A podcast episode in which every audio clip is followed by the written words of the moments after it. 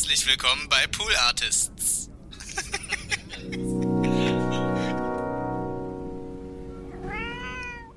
Rosenochsenholz, Turmalin, Crepe, Petersilie, Seife, Feldspat, Nickel, Pferdehaar, Benzin. Das ist die erste Zeile von der Platte gewesen. Da war klar, du musst das nicht verstehen. Und Ja.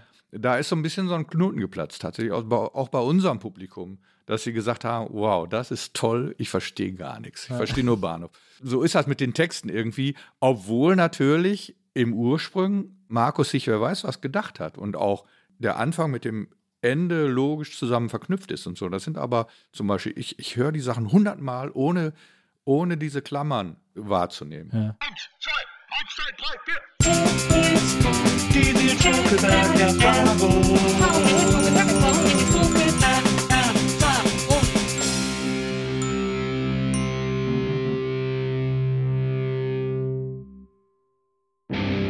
Hallo, liebe NBE-ZuhörerInnen. Herzlich willkommen zu einer neuen Folge der Nils Bokeberg-Erfahrung. Ich freue mich sehr, dass ihr alle äh, wieder dabei seid und freue mich, dass ich hier wieder direkt vor dem Mikro sitze und freue mich vor allem über meine Gäste heute, denen ich schon ein paar Mal über den Weg gelaufen bin, weil wir eine Heimatstadt im Grunde genommen teilen. Und ich bin wahnsinnig froh, dass sie heute bei mir zu Gast sind und wir über alles reden können, was sie bisher im Leben geleistet haben, möchte ich sagen. Herzlich willkommen, Ecki Maas und Markus Berges von Erdmöbel. Hallo Jungs. Hallihallo. Hallo. Schön, dass ihr da seid. Also ich habe gerade eben mit Markus schon überlegt, wann wir uns das letzte Mal irgendwie gesehen haben. Da saßen wir äh, vor einer Kneipe in Köln, haben irgendwie über Gott und die Welt gequatscht, wie man in Köln immer äh, gerne abends so macht. Also auch schon ja, so 20 Jahre oder so her, ne? Ja, ja, genau. Also wahrscheinlich ja. So etwa wird das Wann, gewesen wann, sein. warst, du, wann warst, 90ern. warst du Karnevalsstar? Wann war das? Genau, weil da, da kommst du ja auch wieder ins Spiel. Bei dir im Studio haben wir ja damals The Mülltüt aufgenommen, die großartige äh, Single meiner Kölschen Band Stussdämpfer, die nur eine Single lang lebte. Ja, aber es war richtiges Kölsch, was du gesungen hast. Ja, war richtig. war richtiges Kölsch. Wir mussten ja dann sogar nochmal neu aufnehmen, weil ich äh, gesungen habe, ich bin in eine Mülltüt und dann haben sich die Kölschen beschwert, es heißt, ich bin in Mülltüt. Und dann mussten wir das, musste das dringend nochmal neu aufgenommen werden. Weil das nämlich der Tüte heißt in Köln. Genau, ja. Dem Tüt. Und, äh, und euer Keyboarder, euer Pianist Wolfgang hat ja auch Ziehharmonika auf dem Song gespielt. Also Genau. ein Lied, das sehr eng mit den Erdmöbeln verbunden ist. Und äh, ja, bei, bei dir im Studio haben wir das aufgenommen. Du hast schon seit Ewigkeiten dieses Studio am Eigelstein, ne? Ecki? Genau, also äh, ich mache das seit 1990 und hatte das erste in Münster, so ein Kellerloch, äh, wo vorher Alphaville irgendwie Oh, die großen die Alpha. großen Alphaville irgendwie, äh, ich glaube, Big in Japan aufgenommen Wirklich? hatten. Ja, das war aber wirklich, also Aber dann das konnte man nicht sehen, dass so ein großer Hit dort aufgenommen ist. Es war wirklich so ein Loch, so 20 Quadratmeter, so feucht, dass man jeden Tag fünf Liter Wasser mit so einem äh, kühlschrankartigen Teil rausholen musste. Also wirklich keine Fenster, furchtbare Luft. Es faulten einem die Lautsprecher durch. ja. Aber das ist natürlich, das ist die Stimmung, in der Welthits geschrieben werden. Ja, wahrscheinlich. Wir haben es aber trotzdem nicht geschafft mit dem Welt. und dann sind wir umgezogen nach Köln und hatten da plötzlich ein richtiges Studio, was also auch groß war und was weiß ich irgendwie. Und das haben wir bis heute. Ihr habt euch ja auch beide in Münster irgendwie äh, gefunden oder seid euch in Münster über den Weg gelaufen, oder? Ja, wir sind sogar auf derselben Schule gewesen, aber ich bin äh, deutlich älter, sodass ich ihn nicht kannte auf der Schule. Ja. Aber wir waren in einem kleinen Kaff zusammen auf einer, auf einem äh, Knabenkonvikt. Oh, war das damals, war das damals noch eine Jungenschule? Eine reine Das war eine Jungenschule? Jungschule, ein bischöfliches Knabenkonvikt. Aber wir reden jetzt von den 70ern oder wenn man die Schule 70er, 80er, ja, da war das ja nicht mehr so üblich, dass das reine Jungsschulen waren. Da hat man Nee, das aber das gab es da. Es war ein Internat angeschlossen, deswegen äh, die Ausrede war die Toiletten, glaube ich. Es gab keine Das höre Mädchentoiletten. ich zum ersten Mal. dass Äh, ich habe eine keine Ahnung, jedenfalls. brauchen. Das war ganz schlimm. Das war ganz schlimm. Das sage ich mal hiermit. Also äh, ich prangere das jetzt noch an. Ja. Also, dass ich auf eine Jungschule gehen musste, war kacke. Kanntest du äh, Ecki aus der Ferne, Markus? Auf der Schule glaube ich nicht, weil ähm, es ging auch noch Eckis Bruder auf diese auf die Schule und ähm, den habe ich auch so ein bisschen bewundert. Der war auch Musiker und ähm, wir haben, aber Ecki und ich, wir haben uns erst später kennengelernt in Münster. Und dann über Lehrer ausgetauscht, über gleiche Lehrer, die man hatte und so. Wie das, wie das Sagen wir ist. so, Markus hat ein Lied über meinen Hasslehrer geschrieben und äh, in diesem Lied wird alles gesagt. Okay, wow. Weil dieser Lehrer soll umgebracht werden. Es ist nie veröffentlicht worden, das Lied. Es gibt ja auch, verschiedene- es gibt auch so einen Horrorfilm über einen Typen, der plant, seine Lehrerin umzubringen oder so. Aber ich meine, Münster äh, oder jetzt die Kleinstadt, wo ihr irgendwie zur Schule gegangen seid, das sind natürlich Orte, wo man irgendwie, wo Rock'n'Roll und Musik machen ja so ein bisschen eine sehr klassische Flucht ist, oder? Sagen wir so, also das mit der Jungschule war für mich persönlich sehr, sehr wichtig, weil ich nämlich immer alleine war. Ich war heimlich verliebt in jemanden, den ich nicht erreichen konnte und musste deswegen Gitarre spielen und singen. Ja. Und habe das wirklich bis zu meinem 18. Lebensjahr durchgezogen, weil ich dachte, eine andere Stimmung im Leben wirst du niemals haben. Ja. Weil die Frauen, die sehen dich überhaupt nicht. Und äh, das lag natürlich an der Jungenschule. Also insofern, das ist nicht schlecht, wenn man Künstler werden will, wenn man so eine furchtbare Pubertät hat. Ja, wobei Pubertät natürlich immer furchtbar ist. Ja, also ich denke immer an meine Kleinstadtjugend und so, das sei das Schlimmste. Wenn du dann aber Leute kennenlernst, die ihre Jugend eben in Berlin oder sonst wo haben verbringen müssen, dann haben die natürlich ähm, ganz ähnliche Sachen erlebt. Irgendwie anders, aber Nur mit eigentlich mehr die Heroin gleichen. wahrscheinlich. Eben ganz genau. Wir mussten ja mit Kokain die, klarkommen. die, also die Drogenlage war, ich hatte nichts damit zu tun, aber äh, die Drogenlage war nicht schlecht bei uns auf dem Dorf. Also das äh, war ein Drogenumschlagsplatz im Pfarrheim, war das, fand das statt und so.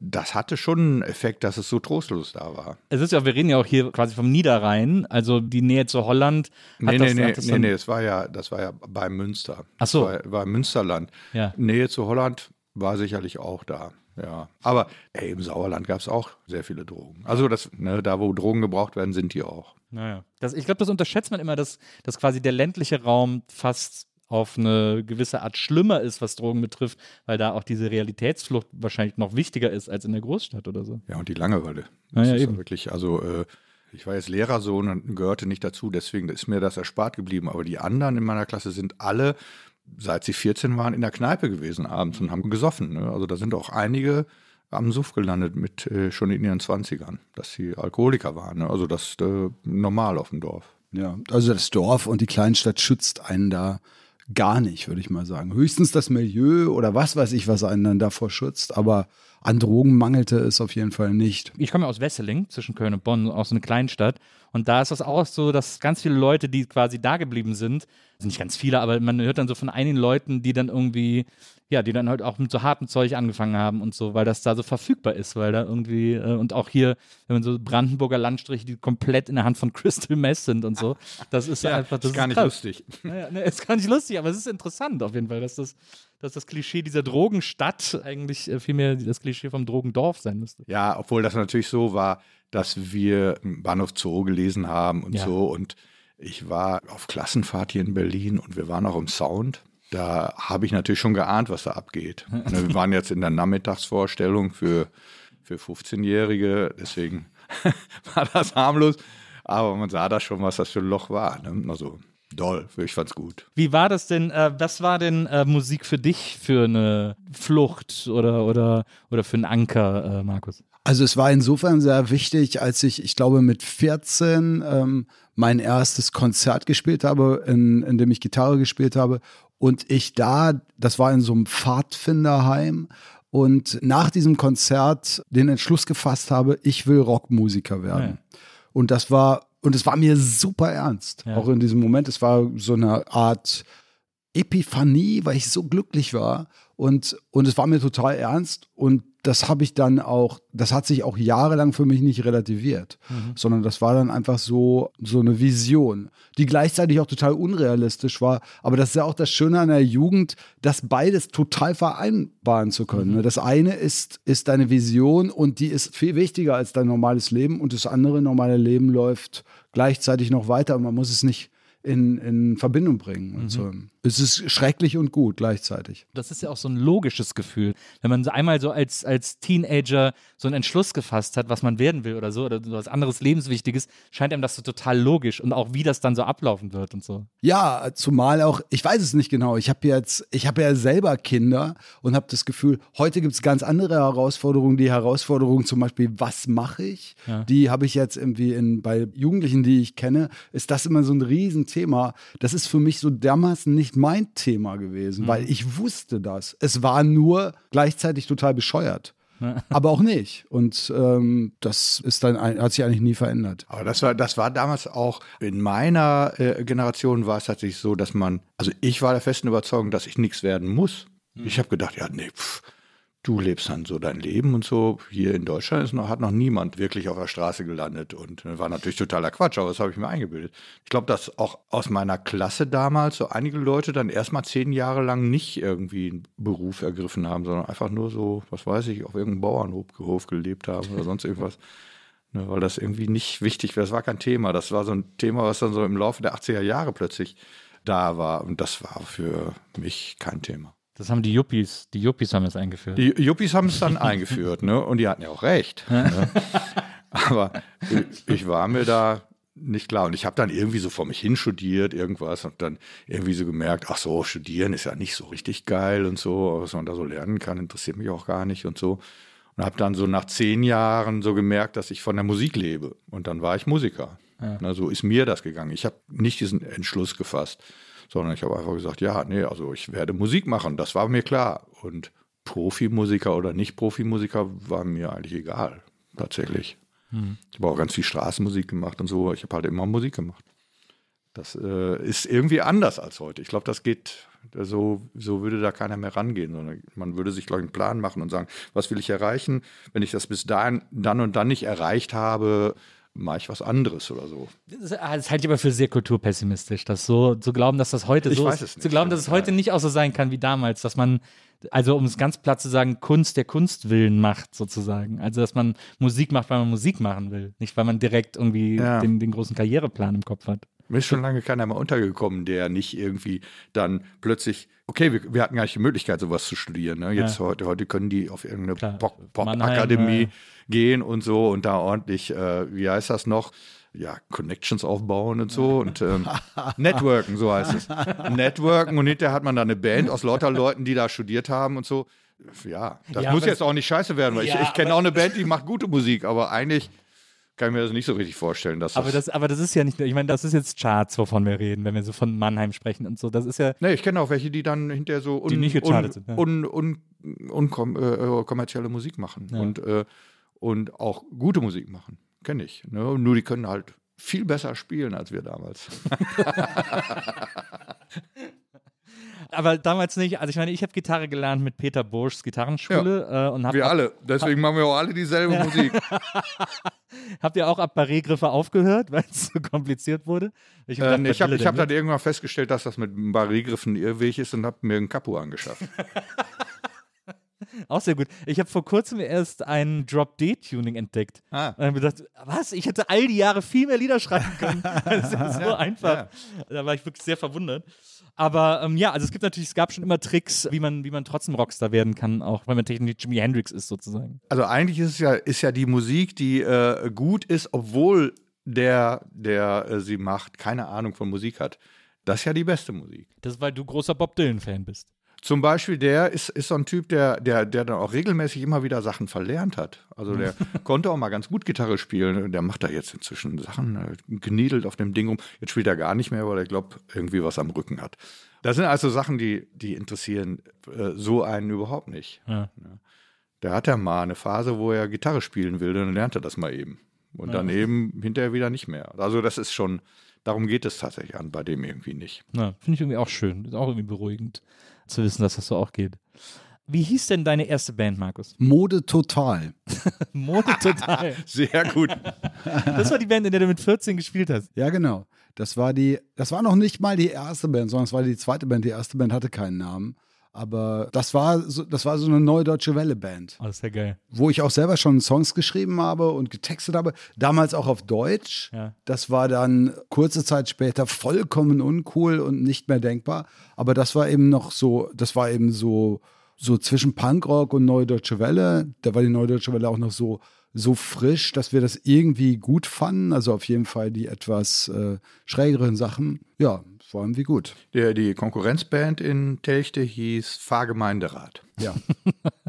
Das ist, ich meine, da war ja von der Area her äh, ganz gut aufgestellt, weil also so in, in diesem ganzen Bereich in Westdeutschland, äh, also Hagen gilt ja auch als eine der äh, Wiegen äh, der neuen deutschen Welle sozusagen. Extra breit äh, und die Humpes daherkommen und so weiter und so fort.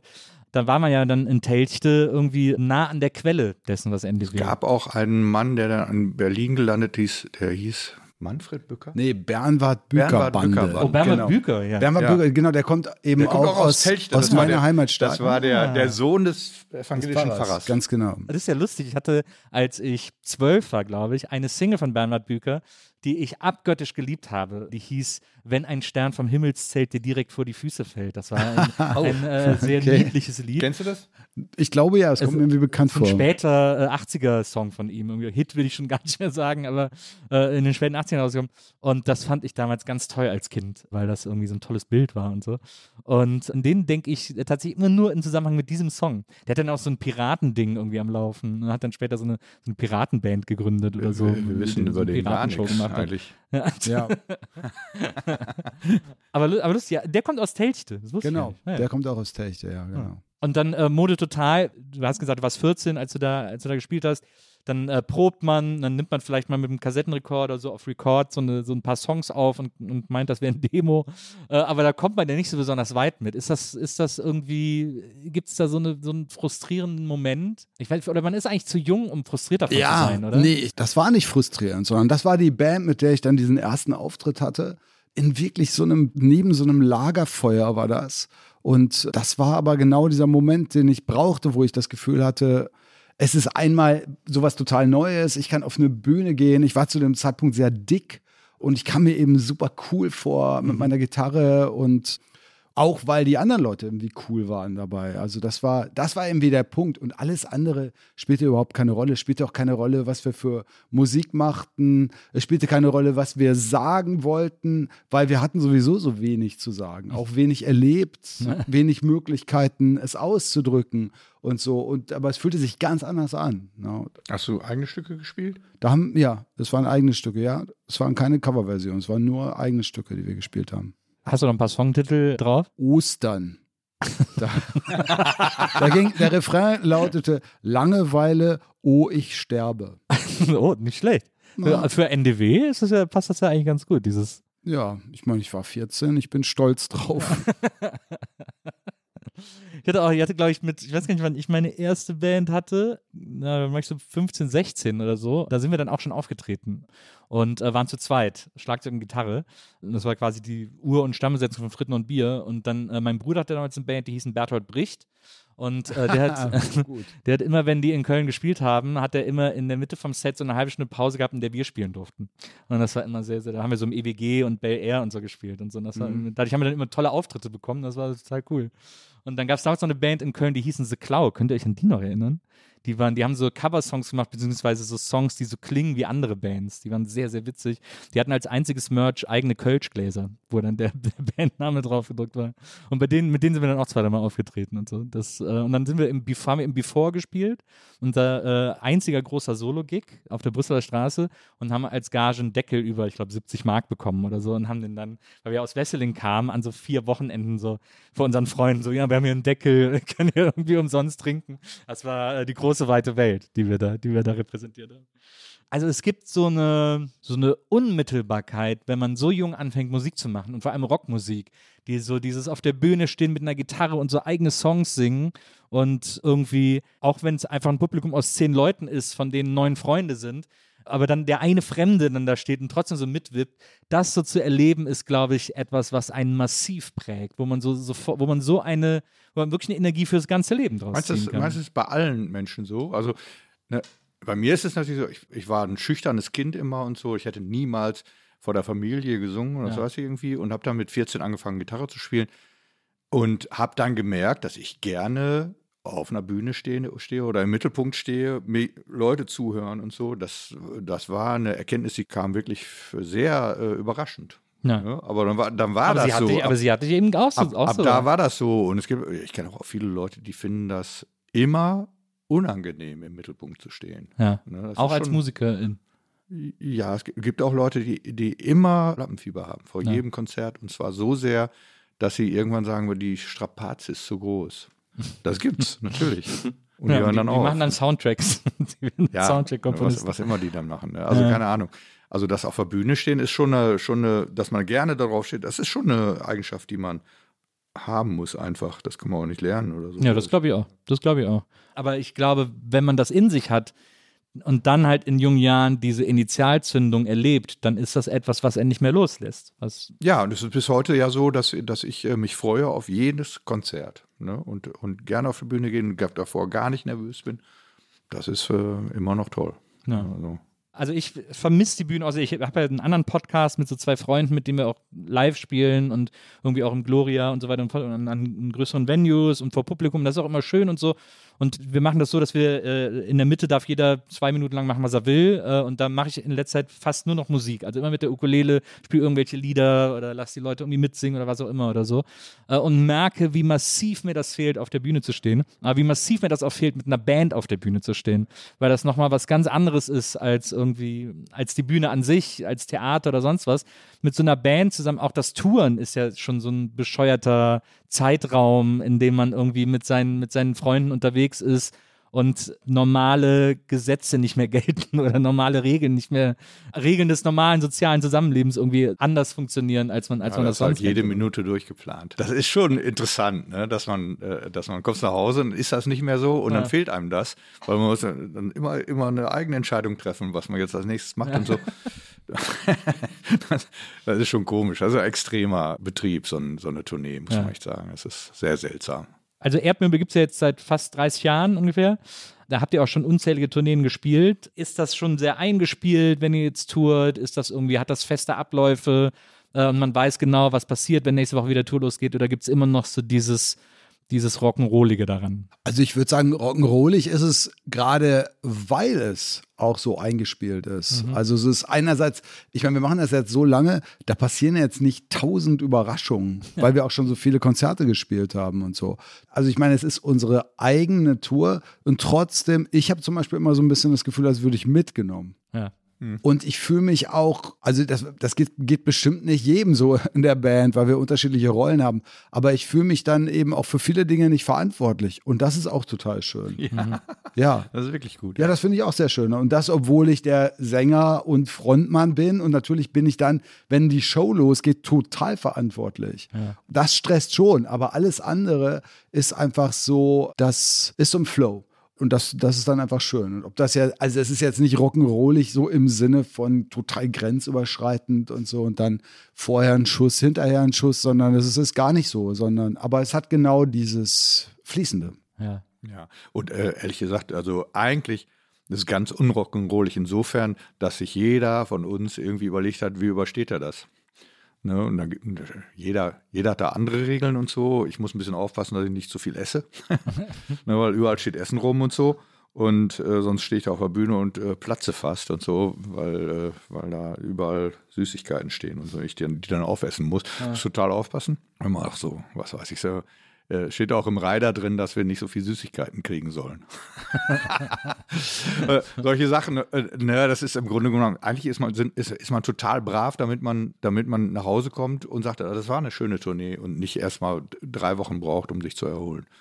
Ne, das, das hat man gelernt dann im Laufe der Zeit und dieses Rock'n'Rollige, da denkt man ja irgendwie, man geht ins Hotel und macht da erstmal das Hotelzimmer kaputt und so, aber das ist langweilig. Hast du schon mal ein Hotelzimmer kaputt gemacht? Es war mal so, dass ich irgendwie Gäste auf dem Hotelzimmer und die haben dann mit der Minibahn eine Sauerei gemacht. Aber das ist kein Rock'n'Roll, oder? Hast du schon mal ein Hotelzimmer kaputt gemacht? Nee, wir haben mal auf Tour aus allen, wir hatten noch eine Vorband dabei und haben aus allen Zimmern alle Möbel in den Hotelflur gestellt, weil irgendwer Geburtstag hatte. Wir haben ihm das dann alles geschenkt. Und, äh, und dann sind wir irgendwann alle betrunken ins Bett gefallen. Am nächsten Morgen ist die Wirtin des Hotels mit zwei Polizisten durch jedes Zimmer gegangen, bis sie die Verantwortlichen gefunden hatten. Ich habe mit unserem Tourmanager in einem Zimmer gepennt. Und dann kam sie rein und hat gesagt, ja, wer ist denn hier verantwortlich äh, für dieses Chaos draußen? Sie, uns wurde gesagt, Sie sind hier der Manager. Und dann ist unser Tourmanager ist dann aufgestanden, hat das gesehen, hat gesagt, was halten Sie davon, wenn ich mir erstmal eine Hose anziehe? und dann hat er alles mit ihr geklärt. Wir mussten dann 1000 Mark zahlen. Oh. Gar nicht wegen dem Chaos, sondern weil einer aus unserer Band, der Name äh, wird hier nicht genannt, das witzig fand, nachts noch einen Feuerlöscher im Zimmer losgehen zu lassen. Und dann ist ja sofort alles voll mit diesem Schaum. Und dann haben wir das Fenster aufgemacht, damit der rausgeht. Und in dem Hotel war eine Metzgerei. Und auf dem Hof stand gerade die neue Kühlanlage. Und dann ist der ganze Löschschaum in die Lamellen der Kühlanlage. Und die Reinigung mussten wir dann zahlen. Da muss man auch erstmal drauf kommen. Das ist ja, das sagt einem vorher keiner, dass das beim Rock'n'Roll, dass man Lamellenreinigung bezahlen muss.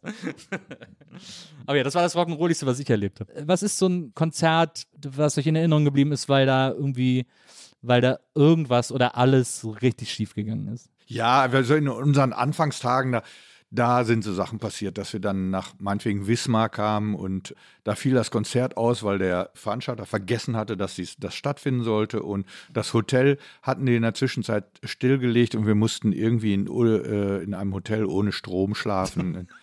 Also solche Sachen sind da passiert und da war der Manager mit und dann haben wir dem Vorwürfe gemacht und so. Das war alles ein bisschen langweilig tatsächlich. Aber es war so, am Anfang haben wir uns, haben wir, haben wir dann eben auch unterm Hamsterkäfig vom Veranstalter äh, geschlafen, solche Sachen.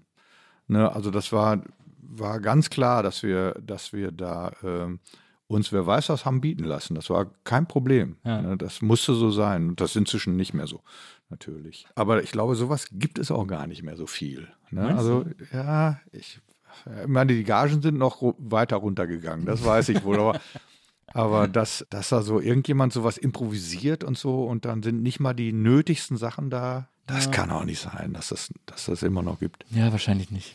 Wahrscheinlich ist es professioneller geworden. Aber es ist auch, im Moment ist ja zum Beispiel die, was ich jetzt im Moment immer mitkriege, ist, die große Krise von kleinen und mittelgroßen Shows, weil die alle abgesagt werden, weil die Leute irgendwie seit Jahren die Tickets zu Hause rumliegen haben und dann auch gar nicht mehr kommen oder, oder, oder keine Tickets mehr kaufen oder so. Das ist doch, ich, aber warum ist das so? Ich check das überhaupt das ist, nicht. Hat mit Sicherheit viele Ursachen. Corona ist nur eine. Zum Beispiel ist es äh, nicht mehr üblich, dass die Leute losgehen und an der Abendkasse Karten kaufen. Das hat sich in den letzten fünf Jahren verabschiedet, dass ja. die Leute in Veranstaltungskalender gucken und sagen, oh, guck mal in Berlin, oh, da ist ja Erdmöbel heute Abend, da gehe ich mal hin. Ja. Ne, das macht kein Mensch mehr. Aber ich check überhaupt nicht, warum. warum? Ja. Ich weiß, das ist so absurd. Ne? Das heißt also, man weiß inzwischen, was man nicht im Vorverkauf verkauft hat, das hat man nicht verkauft. Warum? Ich weiß es nicht. Ich, ich verstehe es schon, ja. Also ich meine, schon vorher ist es so gewesen, dass du irgendwie so im Rahmen der Freizeitoptimierung, ja, da gehst du nicht zu irgendeinem Konzert. Ich mache das auch selber nicht, sondern ich schaue vorher, es gibt, ich wohne in einer Stadt, in der gibt es nun mal viele Konzerte zu schauen und da gehe ich nicht in irgendein Konzert abends, weil ich sage, heute habe ich mal Bock auf ein Konzert, sondern dann weiß ich, nächste Woche ist die Band da und in drei Wochen ist die Band da, die will ich sehen. Und ich bin ja auch als Musiker natürlich sehr picky mit meinem Musikgeschmack. Wenn ich da spontan irgendwo hingehe, finde ich das ja in der Regel auch nicht gut.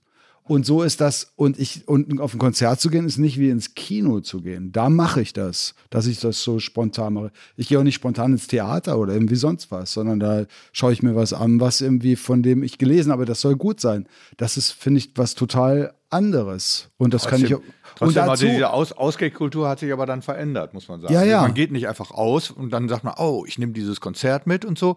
So als Musiker muss man einfach sagen, ein Publikum, was aus Leuten besteht, die vielleicht auch nur zufällig da sind. Das ist eigentlich schon toll, ne? dass man Leute da vor sich hat, die dich vielleicht auch gar nicht kennen vorher ja. oder so.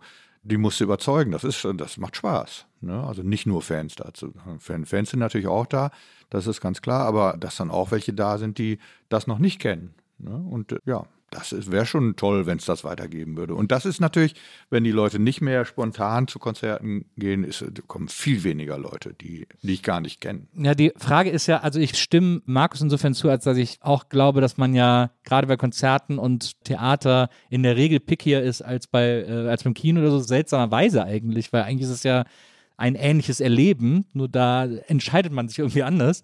Aber warum ist das weniger? Also, das muss ja bedeuten, dass es mal eine Zeit gab, in der die Leute viel eher auf Konzerte gegangen sind, wo sie keine Ahnung hatten, wer das ist. Ich meine, das Erste, was passierte, was sich verändert hatte, dass das Publikum älter geworden ist. Ne, mhm. Ich bin mal hier in der Columbia-Halle gewesen, bei, wo eine, sagen wir mal so, verglichen mit dem Publikum, sehr junge Band, so also um die Mitte 30, da vorne auf der Bühne stand und es waren lauter Rentner im Publikum. Na. Und das Ding war voll. Und da dachte ich, hä, was ist denn jetzt los?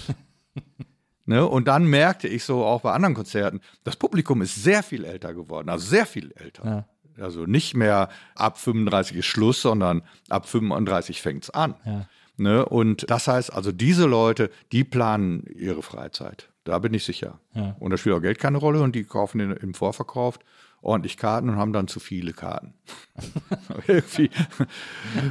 So ähnlich. Das war, glaube ich, das Erste, was sich verändert hat. Und so, und dann, ja, wahrscheinlich noch ein paar andere Sachen auch noch. Ich weiß nicht genau. Vielleicht hatten die jungen Leute auch keine Lust mehr, wenn da immer die ganzen alten Knacker sind. Aber es gibt auch, auch bei jungen Leuten, also meine Tochter ist jetzt äh, 21 und die geht auch viel auf Konzerte. Ah, ja. Oder ich war zuletzt, äh, war ich hier bei Harry Styles in, in der Mercedes-Benz Oh.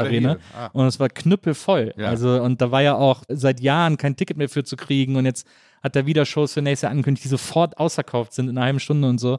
Also es gibt schon auch bei jungen Leuten so, eine, so einen Wunsch von so einem Konzert. Ja, aber da sind da richtig teuer, die Tickets. dann. ja, die waren sehr, habe ich, zum- hab ich zu Weihnachten Also ich meine, das bekommen. ist ja irgendwie auch nochmal komisch. Ne? Wir sind damals in Konzerte gegangen, die wir uns leisten konnten. äh, die jungen Leute heute gehen war die Mark in, noch eine in, Mark wert. In, in Konzerte, die sich die Eltern leisten können.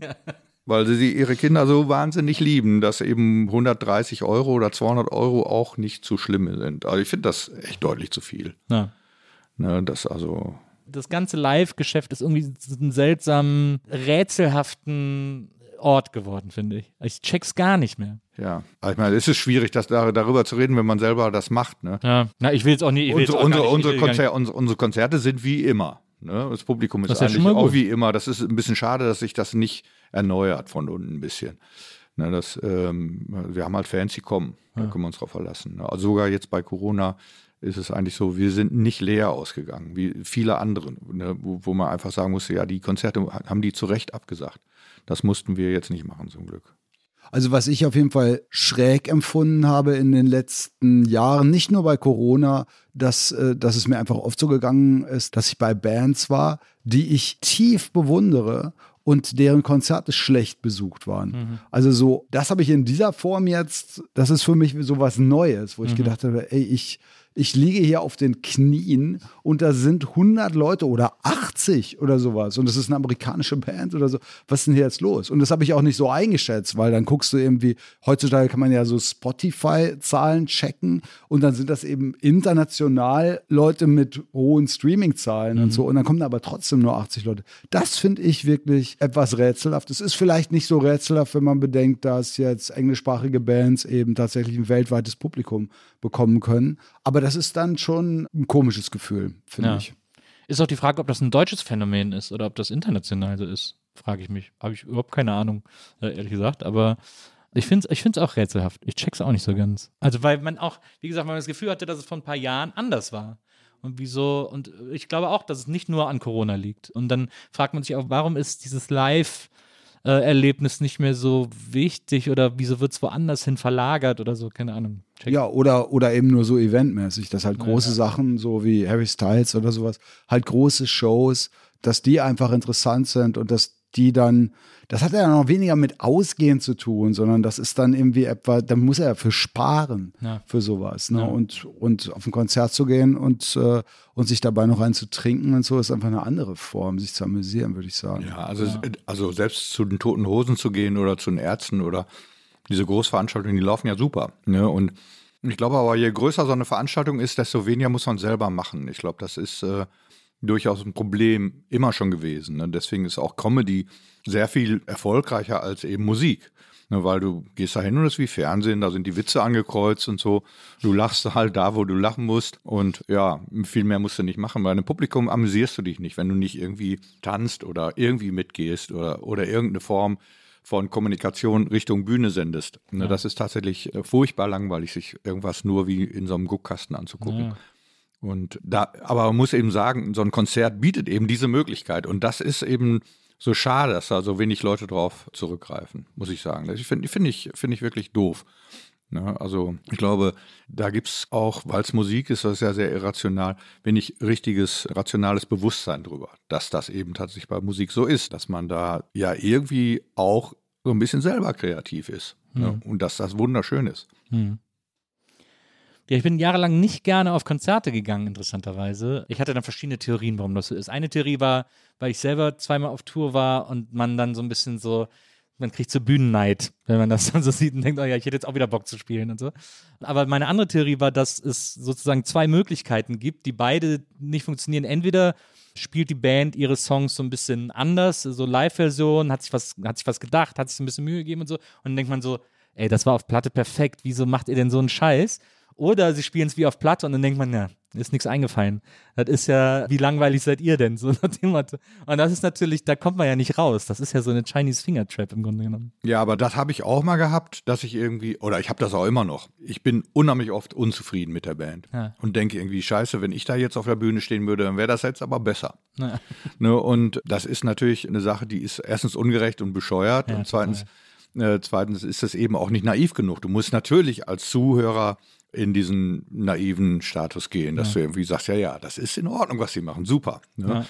Und wenn die Band gut genug ist, wie neulich mir wieder passiert bei Darwin Dees, da, das war eins von diesen Konzerten, wo, wo du denkst, irgendwie, ja, jetzt ist das zehn Jahre her mit dem Hype und wieso ist plötzlich das Luxor nur noch, halb voll? Oder auch letzte Mal das Gloria voll war. Ne, also das ist sehr seltsam, dass dann wenig Leute da sind und ich stehe dann aber vor der Bühne und der Typ spielt und ich denke, wow, ich verstehe das nicht, das ist toll. Ne, und dann bin ich auch außer Rand und Band und das hat dann auch mit mit äh, rational drüber nachdenken, wie das jetzt ist, oder überhaupt nichts mehr zu tun. Ja. Das, das, das schafft Musik tatsächlich so, äh, dass man dann eben nicht davor steht wie die äh, Musikpolizei und Naja, und so analytisch. und, und so analytisch sagt, ja, und hier und da, na ja, und, ähm, hm. Und da hat er ja wieder diesen äh, Trick angewendet und das Fußpedal, das kenne ich, das habe ich auch. Ne? Also so, so denkt man dann womöglich gar nicht mehr. Das Ja. ist schon, schon schön. Und ne, ich kann nur sagen, Leute, geht dahin und erlebt genau das. Ne? Dass, dass ihr denkt, ey, das ist, das ist viel besser, als ich gedacht habe, dass irgendwas sein kann. Ne? Das ist super. Für mich spielt auch die noch, noch eine weitere Rolle, da haben wir noch gar nicht drüber gesprochen, das Fansein. Das, und das, weil das ist jetzt was anderes. Da geht es nicht irgendwie um Handwerk nur oder wie gut die Band ist oder sowas. Du kannst natürlich Fan sein und wirst enttäuscht, aber wenn das nicht der Fall ist, dann passiert ja etwas, was noch viel mehr ist als, als ein Konzert. Finde ich insbesondere, wenn die Musik dort aufgeführt wird, die du liebst und die du kennst und die du selber schon mit verschiedenen Lebenssituationen verbindest. Das geht mir heute genauso wie als ich äh, mit, ich glaube, mit 16 zum ersten Mal David Bowie live gesehen habe, nachdem ich, nachdem ich fünf Jahre wahnsinniger Fan war und ich wirklich das Gefühl hatte, ich falle jetzt gleich in Ohnmacht, als der jetzt das ist nicht übertragen, sondern mir wurde schummrig, als er die Bühne betrat. Und so geht mir so geht es mir aber in Ansätzen auch heute noch, wenn ich Fan bin und ich und der von mir angehimmelte Künstler kommt dahin. Und wenn dann und wenn es dann noch musikalisch total besonders ist, dann ist das ja so, dann so ein Gefühl des Umblasens oder so, das ich auch in dieser Form in keinen anderen Kunstrichtungen kenne. Das ist zwar ein eher seltenes Vergnügen, finde ich, so mit dem Älterwerden, weil ich nicht mehr so viel von neuen Sachen Fan werde. Aber das ist ja, das gibt es ja nirgendwo sonst, finde ich. Ja, und da kommt ja noch Sound dazu. Das ist ja das, womit man am wenigsten rechnet. Ne? Du kommst da hin und dann klingt die Band plötzlich so, wie du das noch nie gehört hast. Und so, und das ist einfach, und das ist extrem emotional. Ne? Das ist eine Sache, die, die kann man nur mit Musik erreichen, tatsächlich. Ne? Und das ist, äh, ne, da ist der Kopf irgendwie komplett ausgeschaltet plötzlich. Und Man das ist herrlich. man steht ja quasi auch im Sound. Das hat man ja sonst, das hat man ja zu Hause nie das Erlebnis, wenn man auf einem Konzert ist, dass man mitten im, im Lied steht sozusagen. Das ist ja, glaube ich, auch was, was ganz Besonderes. Ja, und das ist eine Sache, die ich wirklich von frühester Kindheit an äh, mich dran erinnere, äh, dass das so war. Ne? Dass ich auf ein Konzert ging und dachte, was war dein wow, erstes Konzert? Ja, irgend so ein Quatsch wie Ro- Rory Gallagher oder sowas. Und die hatten, ja, also primitive Anlagen, die, die hatten so Bässe, dass einem die Hosenbeine flatterten. Und da kann ich mich, kann ich mich lebhaft dran erinnern. Und die Musik war gar nicht gut. Aber tatsächlich äh, hat mich dieser Bass total fasziniert. Ne? Also, dass das laut war, fand ich toll. Ne? Also, das sind so Sachen, so. mh. Ich habe auch Roxy-Musik gesehen und solche Sachen. Also, äh, also das war auch natürlich ein super elementares Erlebnis. Ne? Also, obwohl die da nur auf der Bühne standen und die hatten keine, keine besondere Bühne und nix irgendwie, die haben da nur gestanden, hatten Glitzerklamotten an und ein paar Verstärker auf der Bühne und das war's. Ne? Und dann war eben Brian Ferry da und so und der, in den habe ich, ich stand nicht, ich war glaube ich nicht weiter, nicht besonders nah vorne, irgendwie, ich habe den gar nicht so gut gesehen, aber der hat die, hat für mich irgendwie den ganzen Raum beherrscht. Ne? Das, waren, das waren so Sachen, das sind einfach emotionale äh, Erlebnisse gewesen. Also in erster Linie, um nichts anderes eigentlich. Ja. Da spielte natürlich der weiße Frack, den er anhatte, auch eine Rolle, aber das war eigentlich gar nicht so wichtig. Es war wichtig, dass er da war. Ich war auch eines meiner ersten Konzerte war Michael Jackson im Müngesdorfer Stadion. Oh Gott. Äh, auf der. Bad-Tournee damals. Ich war tierischer Michael Jackson-Fan als Kind und äh, das war auch ganz besonders, den mal, dem so nah zu, also ich war ja sehr weit entfernt, aber trotzdem das Gefühl von so einer Nähe zu haben, das war, das, ist, das hat man nur auf dem Konzert. Habe ich auch heute, ich bin, ich bin ja heute großer Weezer-Fan. Äh, wenn ich die live sehe, habe ich das auch immer noch, dass ich mich so. Hast du Weezer schon live gesehen? Auch. Naja, ich habe die jetzt Ja. schon ein paar Mal live gesehen Ja. und, es ist so interessant, wie, wie, wie stimmungsabhängig die ihre Setlist schreiben. Also die ersten Shows waren alle sehr vom aktuellen Album geprägt und so und dann habe ich sie vor, weiß ich nicht, jetzt drei, vier Jahren in Hamburg gesehen, da ist doch immer dieses äh, diese Sommerkonzerte da im Stadtgarten und äh, da haben sie quasi nur Hits gespielt und auch vor allem nur alte Hits, weil ja diese äh, viele Weezer-Hörer nur die ersten beiden Alben gelten lassen. Äh, und da haben die dann so ganz viel von gespielt, um die, so ein bisschen Fanservice sozusagen. Aber es ist, ich finde es irgendwie immer toll, so in der Nähe von denen zu sein und in der Nähe, in der Nähe von jemandem zu sein, den ich so bewundere für das, was er tut irgendwie. Das ist schon gut. Das ist schon, das ist wahrscheinlich das Besonderste an einem Konzert. Ich meine, was ich auch noch interessant finde, ist ja die umgekehrte Perspektive. Also ich meine, wenn du jetzt selber auf der Bühne stehst, dann siehst du ja das, was wir jetzt gerade besprechen, teilweise beim Publikum. Ja. Also, dass die zum Beispiel vom Donner gerührt sind Ja. oder total strahlen bei bestimmten Songs und so. Das Interessante ist, das sind ja nicht deine eigenen Gefühle, wenn du auf der Bühne stehst, Ja. sondern da bist du dann wiederum von getrennt und dann gibt es eben die tollen Momente. Ich möchte nicht behaupten, dass sich das verbindet, aber wo dich selber, weil es gerade gut funktioniert oder so, deine eigene Musik anfasst und das Publikum ist auch angefasst davon. Das ist natürlich ganz toll. Aber oft ist es auch so, dass das Publikum irgendwie begeistert guckt und du bist gerade, hast dich gerade verspielt oder, oder so, ne? Also, dass das doch auch getrennt ist voneinander. Das finde ich eigentlich auch nochmal interessant, weil ich da auch nicht dran gedacht habe, als ich jetzt gerade von dieser Fanperspektive. Aber das sind hab. tatsächlich so Sachen, wir stehen auf der Bühne, um solche Momente zu erzeugen. Das ist, glaube ich, ziemlich klar, ne? allen Vieren. Ja. Und, äh, oder fünf sind, sind wir inzwischen. Und ähm, das war jetzt tatsächlich auch in Düsseldorf. Wir haben vorgestern in Düsseldorf gespielt. Auch so, dass da so zwei, drei Momente waren, wo das Publikum so richtig so, äh, du merktest so, die sind richtig aufgeregt. Ne? Ja. So, äh, das so, ja, wie soll man das nennen? So Vibration.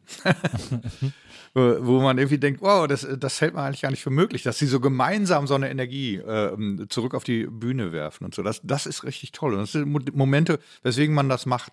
Ja. Ne, das ist, äh, und da sind wir, da hat uns Köln, glaube ich, auch ganz gut geholfen, äh, äh, sind wir inzwischen ganz gut drin, dass wir eben so, ein, so eine karnevalsartige gemeinsame Ener- Energie erzeugen können, wo die, wo die Leute dann irgendwie gemeinsam so, so äh, ja, irgendwo hinwollen. Ja.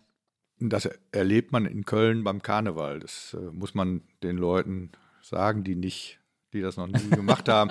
Da ist das tatsächlich so, dass so eine Kneipe so eine, so eine Energie entwickeln kann, Ja, ja, so eine gemeinsame Energie. Das, Ja, ist, äh, das ist ja auch richtig toll. Ne? Also deswegen gehe ich auch immer hin. Ja.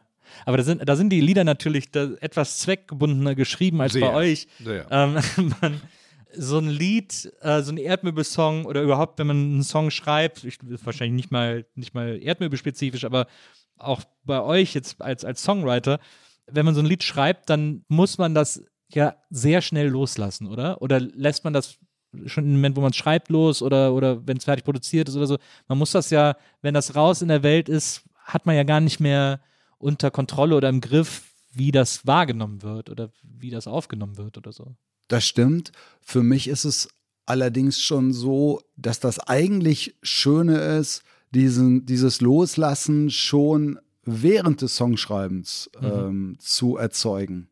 Also, dass ich etwas schreibe, was ohnehin schon mehr ist als ein Ausdruck meiner Gefühle oder irgendwie so etwas. Und deswegen ist das dann für mich eigentlich nicht mehr der Punkt, sondern das Glück, mein Glück als Songwriter stellt sich schon idealerweise dann, wenn der Song fertig ist, her, weil es mir fremd ist. In dem Moment, in, in dem ich es fertig habe. Sogar, dass es fremd ist, ist sogar für mich ein Zeichen dafür, dass der Song äh, fertig ist und funktioniert und Ja. gut ist.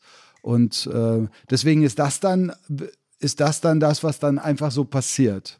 Aber, aber was suchst du, wenn du, wenn du anfängst, einen Song zu schreiben? Wonach, wonach suchst du? Ich suche nach etwas, was ich nicht weiß. Ja. Der Song muss mehr wissen als der Autor. Und das kann man natürlich nur herstellen. Also ich kann ja immer nur mit meinen begrenzten Mitteln arbeiten, aber das finde ich, das finde ich dann total wichtig, dass ich dann immer von, von Schritt zu Schritt dahin komme, dass ich denke, okay, so, es muss ja hinterher auch total kohärent sein und teilweise sind es ja auch, äh, äh, sind es auch, werden auch Gefühle them thematisiert und so etwas. Aber am Ende muss es schon, wenn es fertig ist, von, von mir getrennt sein. Und das ist auch immer, also das ist das, was mich immer noch kickt. Ich schreibe jetzt zum Beispiel gerade bei dem, bei dem Song, den ich jetzt schreibe, den ich zu zwei Drittel fertig habe, wo ich den ich dann hier auf mein Handy einfach erstmal nur aufnehme mit Gitarre und Gesang. Und und wo ich dann denke, okay, ich habe jetzt diese zwei Strophen und ich habe da schon das Gefühl, dass ich denke, die sind von mir, mhm. das habe ich mir jetzt ausgedacht. Das ist, und das wundert mich. Und das ist dann das, das ist immer wieder das Schöne, seit all den Jahren schon.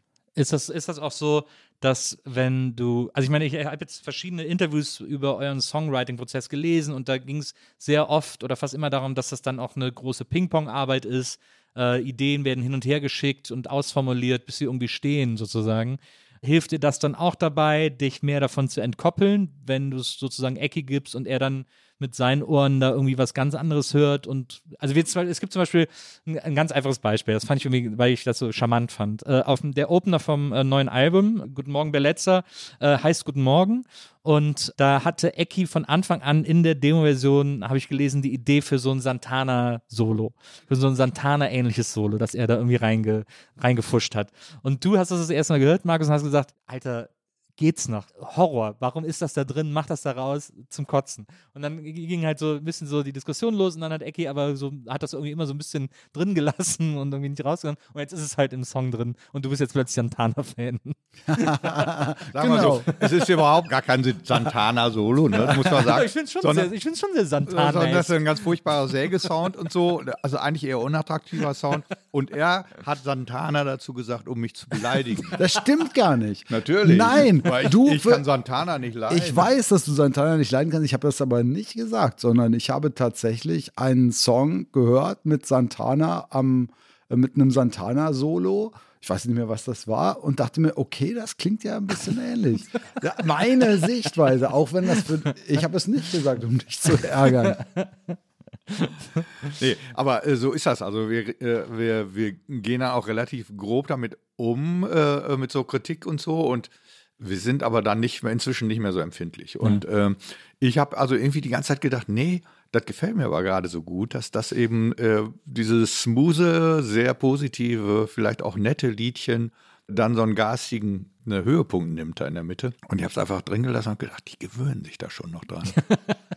und so war es dann auch zum Glück wir haben bei uns in der Band gab es immer die Beleidigung, du Musiker, wenn einer eine Idee hatte für einen Break oder so. Also, oh ja klar, jetzt kommt der Musiker. Und ja, das, das ist natürlich auch nochmal ein Thema, wo man äh, auch sehr viel drüber nachdenken kann. Es ist natürlich nicht schön, wenn Musik so klingt, als ob das Musikfachmänner gemacht haben. ne, die dann die Tricks alle beherrschen. Das ist nicht schön. Ja. Da denken wir viel drüber nach. Also ich als Produzent denke da auch viel drüber nach und wir machen oft Sachen, die ein Musiker nicht spielen würde. Mhm. Also die Sachen sind oft auch bei mir im Kopf entstanden und nicht spielenderweise. Das äh, birgt die Schwierigkeit, dass wir dann hinterher äh, die Sachen, die wir dann auf Band haben, dann auch einüben müssen und äh, das zum Teil eben gar nicht in den Fingern liegt. Das ist schwer. Ne? Wir haben auch schon viel gelernt deswegen. Ja. und das ist natürlich scheiße, dann sind wir wieder besser als Musiker, aber naja.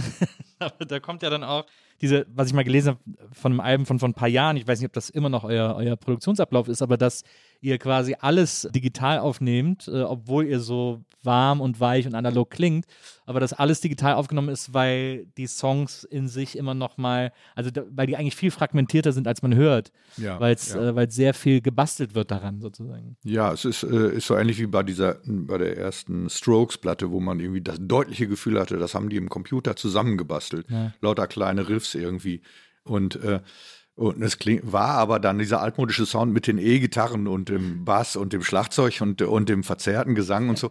Aber das ist, sind so Sachen, die natürlich sehr wichtig sind, um neue Sachen erfinden zu können. Dass ja. man eben was auseinanderreißt und neu zusammensetzt. Das geht halt zum Glück mit dem Computer. Die Beatles wollten das auch schon machen, das ging halt nicht so gut mit ihren Geräten. Aber äh, das genau diesen Impuls rausgeholt. hatten, ja, die haben, die haben wirklich das Maximum rausgeholt und wollten eigentlich unbedingt immer irgendwas verwirklichen, was sie sich einfach theoretisch ausgedacht haben. Und, äh, äh, das ist der Grund, warum sich die Musik da so rasant weiterentwickelt hat. Ja. Das äh, ist bei uns äh, so ein bisschen also ähm, ähm, ja so eine Arbeitsmethode geworden, die wir von vornherein, also eigentlich seit der zweiten Platte so gemacht haben. Das ist ja auch etwas, was mich sehr fasziniert an euch als Band und mich als Hörer, weil, äh, also weil die Sachen, die ihr macht, sehr, sagen wir mal, gegen alle äh, Gesetze der musikjournalistischen Logik verstoßen. Also es gibt, äh, es, es gibt kein Genre, das ihr vor, vor dem ihr Angst habt oder so, sondern ihr, ihr äh, steckt überall so die Fühler raus und eure Platten haben immer einen sehr, sind genremäßig immer sehr breit aufgestellt und sehr unterschiedlich in den Songs und trotzdem eint die alle so ein Erdmöbelsound. Man hört sofort, ob es ein Erdmöbellied ist oder nicht. Äh, Es liegt natürlich auch an, an deiner Stimme, Markus, aber es liegt äh, oder an der Art, wie du Texte schreibst, aber auch an dem, aber auch rein musikalisch, glaube ich, gibt es einen Erdmöbelsound. Und äh, was ich auch so faszinierend finde, ist, die Texte von dir, die sind ja nicht immer so auf den ersten Blick dechiffrierbar oder, oder, oder, oder platt oder plakativ oder was auch immer, sondern die arbeiten ja sehr viel mit Bildebenen, mit äh, Metaphern, mit Sprachebenen. Und für mich hat das aber manchmal auch den Eindruck, als würden die in erster Linie auf einer Rhythmus, also als wäre der Gesang ein zusätzliches Instrument äh, und als würdest du den so als Instrument begreifen.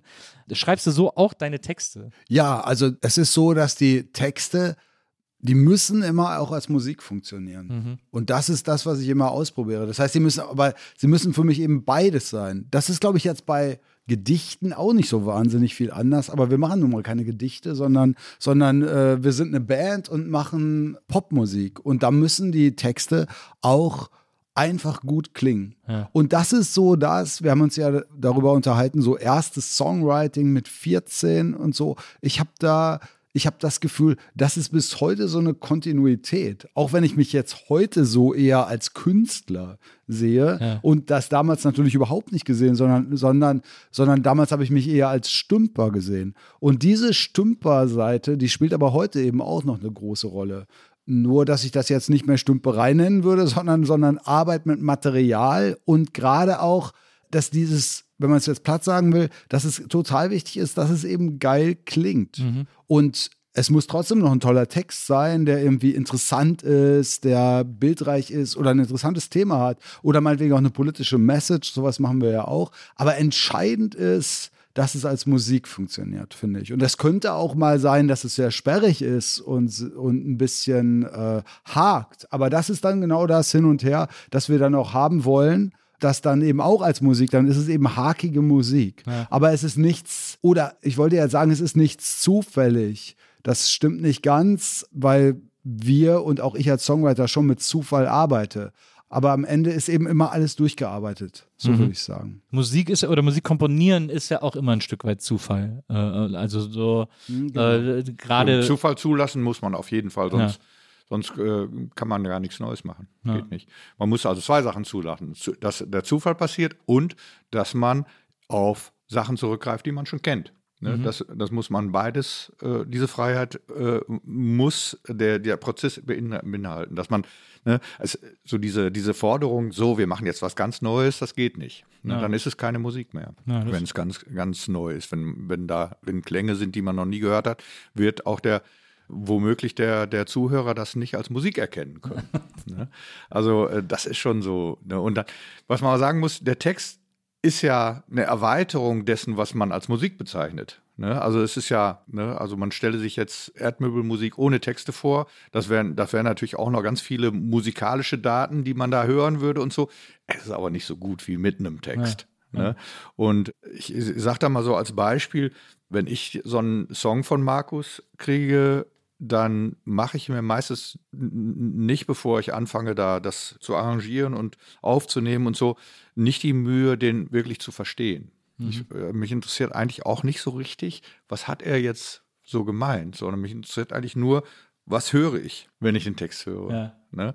Und ähm, ich habe auch schon Sachen richtig falsch verstanden. Und ich nehme an, das Publikum macht das auch so. Ne, so ähnlich wie wenn man ein englisches Lied hört und man versteht nur die Hälfte. Ne? Und denkt man ja auch, man weiß Bescheid. Ja. Ne? Also eigentlich war der, ist das das Hauptvergnügen beim Popmusik hören, dass man es nicht versteht. Ja, das finde ich, das finde ich ein super Vergleich. Das finde ich nämlich auch das Spannende immer an den Songs, äh, auch an den Texten von Markus, dass man sich sehr schnell darauf einlässt, nicht alles verstehen zu müssen. So wie man eben auch englische Musik hat. Ich kann mir das immer nie vorstellen, Native English Speaker zu sein und jedes Lied der Welt zu verstehen. das ich höre. das ist so schräg. Die verstehen ganz viele Sachen nicht. Also Ja. diese Tradition, die falsch verstandene Liedtexte und so, das ist in Amerika und England ist das an der äh, Tagesordnung, dass man, dass man das nicht, die machen sich die Mühe nicht, das gen- da genau zuzuhören. Und das ist eine Gabe, die haben wir Deutschen, Deutschen äh, nicht gehabt 1990. Ne? Wir mussten immer alles verstehen. Und wir hatten durchaus Mühe bei der ersten Platte, dass die Leute nicht da sitzen, was singt der da? Was singt der? Was? Ne? Und bei der zweiten Platte war es schon ein bisschen besser. Und spätestens bei Krokus 2000, wann war es? 2011 Viert, nee, 14 Mal Kung Fu. oder Ja, elf, genau. 2010 war es so, da- das fängt, wie, sag mal die erste Zeile. Rosen. Rosenochsen, Holz, Turmalin, Crepe, Petersilie, Seife, Feldspat, Nickel, Pferdehaar, Benzin. Das ist die erste Zeile von der Platte gewesen. Da war klar, du musst das nicht verstehen. Und Ja. da ist so ein bisschen so ein Knoten geplatzt, tatsächlich, auch bei, auch bei unserem Publikum, dass sie gesagt haben: Wow, das ist toll, ich verstehe gar nichts. Ich verstehe nur Bahnhof. Ne? Ja, so ist das mit den Texten irgendwie, obwohl natürlich im Ursprung Markus sich, wer weiß, was gedacht hat und auch die, der Anfang mit dem Ende logisch zusammen verknüpft ist und so. Das sind aber zum Beispiel, ich, ich höre die Sachen hundertmal, ohne, ohne diese Klammern wahrzunehmen. Ja. Aber das finde ich ja das Starke daran. Und damit seid ihr ja, finde ich, relativ allein auf weiter Flur in Deutschland, äh, bei deutschsprachiger Musik, dass es diese, dass ihr diese, diesen Freiraum lasst, auch in den Texten und im Gesang. Also es gibt, ich würde vielleicht noch so ein bisschen höchste Eisenbahn ins Feld werfen, äh, die zwar konkreter sind in den Texten, aber wo es auch gesanglich manchmal, wo man nicht so richtig so, was hat er jetzt gesagt? So, man denkt, ist egal, Ja, ja, komm. der, der, der Äh, singt halt wirklich sehr, sehr undeutlich genau, und das ja. ist gut. Ja, das, genau. ne, da muss man zum ersten Mal sagen, ja, es ist nicht scheiße wie bei Ja, Grönemeyer, genau. sondern es ist sehr gut, dass er so singt. Ja, auch, und auch früher Grönemeyer hat auch, hat auch gute, hat auch gute Nummern. Ja, Also, vielleicht, vielleicht ja sogar Grönemeyer. Ich habe keine Ahnung. Auf jeden Fall bei der Eisenbahn, zum Beispiel bei Aliens, das ist ein Lied, wo ich irgendwie denke, ja, das ist also, ja, so richtig verstehen tue ich das nicht. Ja. Und das ist aber gut so. Ja. Ne? Also das ist eigentlich, ja, es ist verdammt selten, dass, dass das andere Bands auch machen, so wie wir das machen. ja, das. Ich muss sagen, ich wundere mich darüber, dass es nicht so ist, weil ich es total naheliegend finde.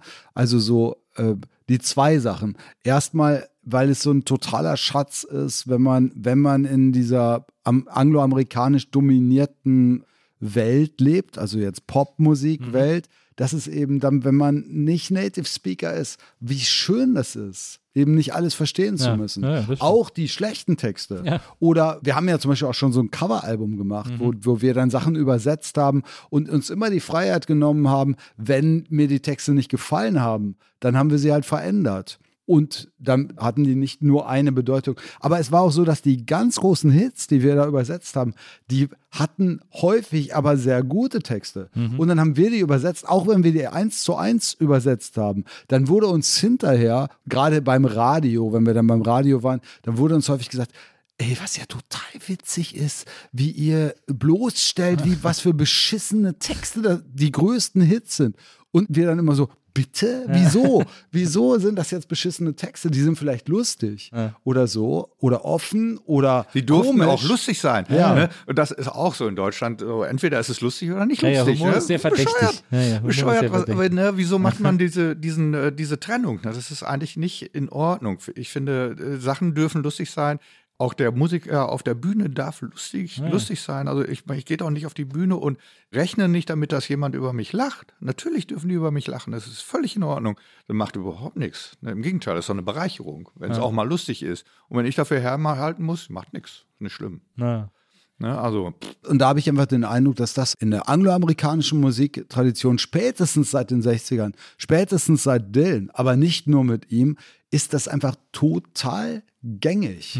Ne? Also, also das heißt, mit gängig meine ich einfach eine durchaus lässige, jetzt nicht so deutsch kunstverkopfte, sondern lässige Haltung zu haben, Musik, Musiktexte, Popmusiktexte sind Poesie, was ja auch eine Freiheit bedeutet. Das heißt, ich muss hier nicht genau mich erklären und ich muss auch nicht ein bestimmtes Gefühl erzeugen. Und ich will sogar, dass es auch auf der Hörerseite subjektiv ist. Ja. Ne?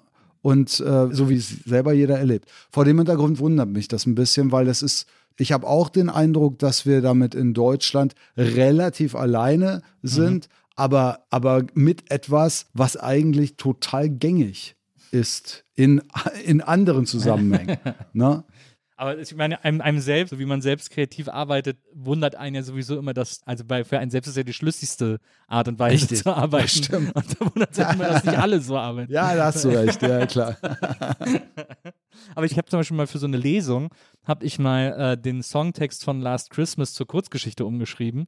Und es ist eine herzzerreißende Geschichte. Also auch so, oder irgendwelche Aber-Texte, One of Us, wow, super schlaue Gefühlsartikulation, äh, über die ich immer wieder äh, erstaunt bin, wie, wie on point die auch ist und so. Also deswegen. Das ist dann tatsächlich auch kein Hinderungsgrund, dass es ein großer Hit dass wird. Ein Hit wird, genau. Und das äh, scheint in Deutschland nicht so richtig zu funktionieren. Ja. Also, also. Das stimmt wohl. Euer aktuelles Album, Guten Morgen Bellezza, da gibt es ja. Äh, Ragazzi. Ein, äh, Ragazzi, Entschuldigung, Bellezza, sage ich immer, Ragazzi natürlich. Ein wunderbares Album wieder geworden. Ich glaube, vier Jahre nach dem, nach dem äh, letzten Album. Und äh, das letzte Album Hinweise zum Gebrauch da äh, gibt es die schöne Anekdote, das hatte ich, ich weiß, ich glaube, jetzt steht es nicht mehr im Regal. Meine Frau hatte das hier ewig im Regal stehen, weil das Cover äh, dieses wunderschöne Pressefoto von äh, Barack Obama ist. Äh, ich glaube, erste Amtszeit war das. Da waren die Haare noch nicht grau. Und ich habe mal irgendwo ein Interview mit dir gelesen, Eki, wo du gesagt hast, ja, wir haben das einfach genommen und mal gucken, was passiert. Ja, sagen wir, wir haben ganz viel darüber diskutiert. Wir haben ein halbes Jahr darüber diskutiert, ob wir es machen ja. können. Nicht nur aus rechtlichen Gründen, sondern ob das okay ist, so eine politische Aussage zu machen. Ja. Und so und haben dann festgestellt bei den ganzen Diskussionen, wie vielschichtig die Gefühle sind, die da ausgelöst wurden. Und so ja. gerade in der Zeit, wo dann Trump dann auch ja, ja. Präsident, Präsident war. Und wir haben das dann einfach gemacht, obwohl wir da niemanden erreichen konnten, den wir hätten fragen können. Und mhm. dann haben wir, dann war hier eine Ausstellung von diesem Fotograf. Er hat ja das komplette Leben von Barack Obama fotografiert und hatte eine Ausstellung hier. Und da hat ein bekannter Journalist von, ich weiß gar nicht mehr welcher, hat ein Interview mit dem Typen gemacht und hat ihm gesagt, ja, guck mal hier, gibt jetzt hier die Platte, da ist ja. dein Foto drauf und ja. so. Und das fand er toll. Ja. Wollte er Barack Obama sagen, dass er jetzt äh, Pop-Ikone geworden ist. Also hört er bestimmt noch mal die Platte. Nochmal Glück einen Tag aus. Ja. ja, Der singt das auch immer. Oh, leg nochmal die Platte mit meinem Gesicht auf. genau, die Bandnamen kann ich nicht aussprechen. Hurt Mobile. ich fand das einen tollen Move. Ich fand es auch ein sehr schönes Cover. Es ist auch wirklich in seiner Schlichtheit ist das sehr präsent. Irgendwie, das fand ich irgendwie äh, beeindruckend. Ja, wir waren dann, äh, na, wir haben wirklich, wir haben, wir haben uns wirklich alle vier furchtbar drüber gestritten und hat, jeder hat mal jede Meinung vertreten und so und äh, und da haben wir gedacht, boah, wenn man so lange drüber reden kann, dann ist es auch ein gutes Cover. Ja, ja das stimmt. Da war ja auch äh, Hoffnungsmaschine drauf, Song mit Judith Holofernes, zu dem ihr das Video am Ebertplatz in Köln gedreht habt. und der so ein bisschen äh, eben genau das sein sollte, eine Hoffnungsmaschine.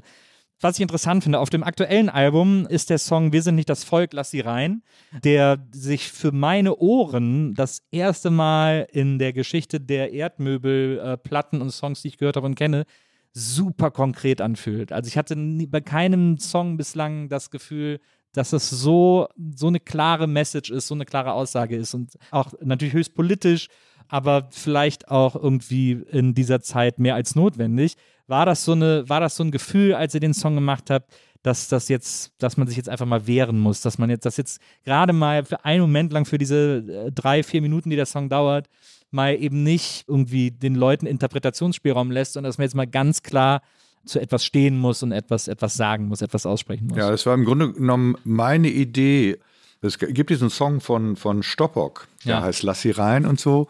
Und das war meine Stoppock ist übrigens, ich kenne Stoppock nur von Dünnbrettbohrer. das ist der einzige stoppock du, du, solltest ihn von äh, Wetterprophet kennen, das wäre besser. Ja. Und ähm, auf jeden Fall, egal was man von Stoppock jetzt ja, hält und so, der hat halt dieses Lied und ich war beeindruckt davon, dass er das einfach singt. Mhm. Lass sie rein. Mhm das fand ich irgendwie gut. Und dann habe ich irgendwie gedacht, ja, und das war vor, vor Corona und zu, zu dieser Moria-Krisezeit und so. Mhm. Da habe ich gesagt, lass uns doch so eine Kampagne machen, wo wir alle unsere bekannten anderen Musiker ansprechen und sagen, schreib einen Song mit genau diesem Refrain. Mhm. Und dann haben wir damit angefangen und äh, ich habe einen gemacht und äh, die Frau unseres Managers hat eine gemacht und ich habe einen gemacht und Markus hat einen gemacht und so und da kam auch schon Corona. Da Mhm. war, da war irgendwie, dann haben wir gesagt, scheiße, das ist jetzt irgendwie, wir kriegen da gar keine Aufmerksamkeit für. Ja. In der Zeit, als alle gesagt haben, lass uns raus, äh, ist es Ja. natürlich schwer mit, Ne, gar nicht mehr. Da war, das, und das ist ja bis heute so. Es gibt eigentlich kein anderes Thema, was wirklich, also doch äh, jetzt der Krieg. Ne? Also das war, das war jetzt auch nochmal so ein Thema, was dann auch beherrschend wurde und so. Aber naja, und dann war, war der Song fertig und der Song war gut geworden und dann haben wir den aufs Album genommen. Und im Grunde genommen, was du eben be- gesagt hast, es ist halt so, dass man, wenn solche Sachen passieren, wo man irgendwie äh, denkt, das kann doch nicht wahr sein, dass bei einem Thema, wo eigentlich alle einer Meinung sein müssten, dass da welche sagen, nee, äh, jetzt grenzendicht und was Ja. weiß ich irgendwie. Und ähm, das war schon der, der Hintergedanke. Ne? Und äh, Marx hat eben was draus gemacht, wo man eben, was eben nicht nur davon diesem Thema handelt, sondern eben auch davon, dass äh, Nationalismus eine echte Scheißidee ist. Ja.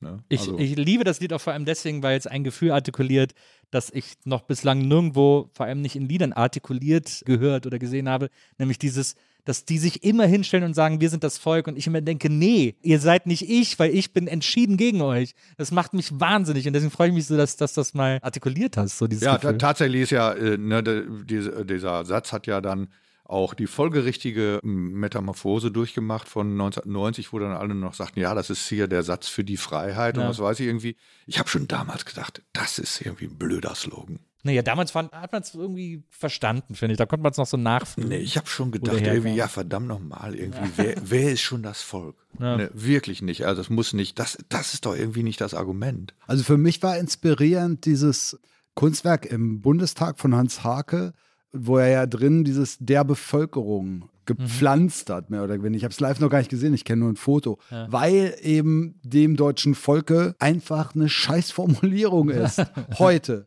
Ja, und das hat mich irgendwie schon da, schon als ich da zum ersten Mal von gehört habe, hat mich das total begeistert. Und da habe ich das immer schon so mit mir geschleppt. Das ist, ja, gerade dieser Volksbegriff, ne, Ja. das ist einfach ätzend und deswegen ist es auch, ist es auch so schön, dass die Amis zum Beispiel von den People sprechen. Das ist was ganz anderes. Total. Ne? Ja. We the People hört Ja. sich deutlich besser an als Ja. äh, Volkskörper, ist auch so ein furchtbares genau. Wort. Das stimmt. Also äh, es gibt auch noch zwei Sachen, die ich, die ich sehr interessant finde an dem Song. Erstmal den Bass, den du da gespielt hast. Das ist dieses, ich kann das immer nie beschreiben, ich äh, nenne das immer World Music Bass.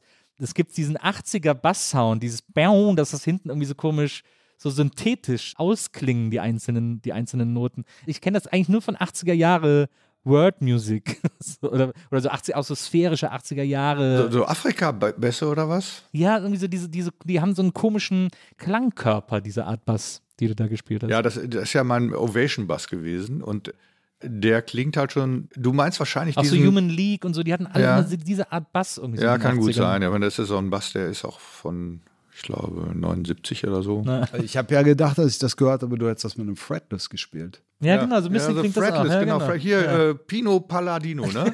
Ja. ja, keine Ahnung. Also, äh, ich finde den äh, Sound schön. Ne? Also, ich habe da aber kein, kein historisches Vorbild für oder was weiß ich irgendwie. Also wir haben, wir haben immer gesagt, wow, das ist das U2-artigste Ja. Lied, was wir Da haben. wollte ich nämlich auch noch drauf zu sprechen Und- kommen. Ich habe bis, bis, zu diesem, bis zu diesem Break im Refrain, also bis zur zweiten Hälfte des Refrains, denkt man nämlich, äh, wir sind hier in I still haven't found what I'm looking for. Ja, und U2 kannst du dir sicherlich denken, ist nicht unsere Lieblingsband. ne? Und äh, auch dieses, äh, das Salbungsvolle und so, was dieses Stück ja auch hat und Ja. so, das ist eigentlich was, was ich persönlich wirklich verabscheue. Ne? Ja. Also äh, gute Stimme oder wie der Mann heißt, Bono Vox. Der hat ja sehr viel Salbungsvolles und Predigerhaftes und äh, das ist eklig, wirklich. Und Ja, sowas wollen wir eigentlich nicht sein, oder? Das stimmt. Markus? Nein, nein. Tatsächlich, der Song ist für uns eben ungewöhnlich. Es fällt jetzt nicht nur dir auf, sondern Ja. ich meine, wir haben irgendwie auf dem Album vorher, da gab es die Hoffnungsmaschine, aber die ist jetzt, die ist so unkonkret im Vergleich Ja. dazu. Das, Wobei aber man es sagen geht muss, auch, die Nazis wussten ganz genau, wovon wir gesungen haben. Die haben, äh, also wir haben da ganz, ich musste jeden Tag Sachen löschen, Ja. die da drunter standen. Da standen echt fiese Sachen drunter, rassistische Sachen. die wussten ganz genau, was wir meinen. Auch weil wir auf dem Ebertplatz gespielt haben, vielleicht auch. Kann natürlich auch sein. Ja, das ist auch so eine Sache, die, die ist im Prozess. Also ich meine, wir haben uns nie in diesem Sinne als politische äh, Band gesehen, sondern, nur, sondern nur in dem Sinne, dass wir keine unpolitische Band sind und dass all unsere Sachen einfach deshalb, weil wir auch politische Menschen sind und da viel drüber sprechen und so, dass die natürlich auch davon sind. Aber nicht in dem Sinne, dass wir uns, dass wir eben irgendwelche Parolen raushauen wollten. Ja. Und der Song, der ist aber schon parolenhaft. Ja. Und das ist jetzt, ich weiß nicht genau, es ist einfach, die Zeiten haben sich verändert, die Welt hat sich verändert, unser Leben hat sich verändert und damit auch Erdmöbel zumindest ein bisschen und unser Konzept. Glaubt ihr, dass ein Lied was verändern kann? Gibt es eigentlich kein Beispiel für, ne? Dass ein Lied was verändert hätte, außer dass das vielleicht so, dass das zu, zu, zu so einer Hymne werden Soundtrack kann, wurde, für Soundtrack für, für irgendwelche Sachen. Ne? Also hier ein Tonscheine Scherben, die haben mit Sicherheit, das war eine bestimmte Szene, die die Lieder dann auch benutzt haben und so vielleicht auch selber gesungen haben. Oder es geht voran, das war so eine, so ein, äh, von, von Fehlfarben, das war so ein Ding, das wurde auf Friedensdemos gespielt und so, ne? Aber das hat das nicht ausgelöst. Also ganz bestimmt nicht. Ne? Also Ich glaube das glaube ich nicht. Ich glaube, ein Song kann einer, kann einer politischen Idee oder einer Aktion so Rückenwind geben. Das glaube ich schon. Aber ich glaube, mir fällt jetzt auch nichts ein, wo ein Song etwas vom Zaun gebrochen hätte. als das erste Rage Against the Machine Album rauskam, da habe ich gedacht, boah, wie geil, wie die das auch sagen und wie, wie die das formulieren, wie konkret und wie das auch musikalisch zu der Stimmung passt. Das hat mich total mitgerissen und so. Und dann habe ich irgendwann, viele Jahre später, habe ich dann irgendwie mal gesagt, so, ja, mal, es müsste wieder so eine Band geben wie Rage Against the Machine. Und mein äh, Bruder, der in allen Dingen tausendmal schlauer ist als ich, hat dann gesagt, aber hat nichts bewegt, bringt nichts. Und jetzt, jetzt spielen sie irgendwie für 200 Euro pro Ticket in Hannover. Ja, das ist, das Das ist komisch. so. Das ist komisch. Das ist sehr komisch geworden. Aber da bleibe ich super oft dran hängen, weil ich bis zu dem Zeitpunkt, bis er mir das gesagt hat, immer gedacht habe, ja, man braucht so einen Soundtrack für eine Revolution. Man braucht, man braucht die Scherben, man braucht We Shall Overcome, man braucht, keine Ahnung, man braucht diese Lieder. Aber wahrscheinlich ist es genau umgekehrt. We Shall Overcome ist ein, äh, ist ein ganz gutes Lied. Das war ein tröstendes Lied ja. für die Leute, die damals gelitten haben. Weil eben schlimme Sachen passierten, da wurden Leute umgebracht und so. Und die, diese Rassenunruhen äh, waren ja alles andere als friedliche Sachen. Und da war keine langsame, schöne. Und da brauchte man ein Trostlied. Mhm. Ne? Und, äh, diese Joan Baez hat das in Vietnam im Bunker gesungen, weißt du, irgendwie, weil sie Angst hatte. Ne? Also irgendwie, das ist ja wichtig, aber äh, das verändert ja den Vietnamkrieg nicht. Ja. Ne? Also Ich hatte, ich hatte mit meiner ersten Band auch ein Lied über den Vietnamkrieg. Und da war ich 15 oder so. Und ich kannte den nur aus, ich glaube, Full Metal Jacket. Das war mein komplettes Wissen über den Vietnamkrieg. Und dann habe ich ein Lied geschrieben, äh, ich weiß gar nicht mehr genau, wie es ging, aber sie mussten schnell raus aus Vietnam. Sie hatten kein Zuhause in Vietnam und immer so Vietnam als Ende jeder Zeile und fand das sehr wichtig, so einen Song zu schreiben irgendwie. Und damit dieses schlimme Verbrechen in die Erinnerung der Menschen zurückzuholen. Ich hatte auch mal eine Protestrockband, gemeinsam Bekannten in Köln. Wir hießen Die Rotz in Anlehnung an die Bots, die ja, glaube Ja, ich, ja, ja. die beste Protestband aller Zeiten äh, sind. Ja? Die, die, diese Holländer, den. was solle wir trinken? ja. ja, natürlich. Das war Mehr schlimm. Arbeiter geht doch gar nicht. Die haben ja ihre ganzen Songs von so Gras und, und Biermann und äh, Fenske und so, Ja, die genau, haben die ganzen. Songs übersetzt. So, ne? Ja, aus dem Holländischen. Genau, aus dem Holländischen. Genau. Die spielen jetzt auch immer so, wenn so Sommerfest der Linken, da spielen dann auch mal die Bots und so. ich ich wäre fast da gewesen. Ich habe sie leider noch nicht live gesehen. Aber es ist, glaube nur noch ein Originalmitglied dabei. Aber ja, ich, ich finde so Protestsongs, die haben irgendwie was, da steckt ein Faszinosum für mich drin, weil das diese Welten, die sonst sehr getrennt voneinander laufen, sehr konkret versucht miteinander zu vereinen und ganz oft ungelenk und wenn es aber richtig gut ist, dann ganz äh, mitreißend, finde ich. Die Frage ist ja auch immer, an wen richtet sich diese Sache? Als wir jetzt gerade in Düsseldorf gespielt haben und da haben wir eben Lass sie reingespielt, da habe ich den Song kurz angekündigt und dann gab es so vor dem Song so einen kurzen Szenenapplaus. Ja. Und dann dachte ich mir nochmal, okay, in unserem Publikum, da war natürlich kein Geflüchteter Ja. beispielsweise. Ja. Andererseits richtet sich das Stück ja aber auch nicht an Geflüchtete. Also es, ein Protestsong hat natürlich schnell etwas Wohlfeiles. Ja. Also, weil bin ich selber betroffen? Ist mein Publikum betroffen? Andererseits sind wir aber diejenigen, insbesondere, ich weiß nicht, ob es auf mich zutrifft, aber vielleicht die privilegierten mittelalten Menschen, die da, die da zuhören, die politisch doch etliches bestimmen. Also deswegen ist immer die Frage, wer ist jetzt eigentlich der Angesprochene dabei? Aber wenn du es machst, hat es schnell so etwas Wohlfeiles, Ja. wenn du dich da positionierst. Aber ich würde sagen, der Stachel sollte sein, es trotzdem zu tun.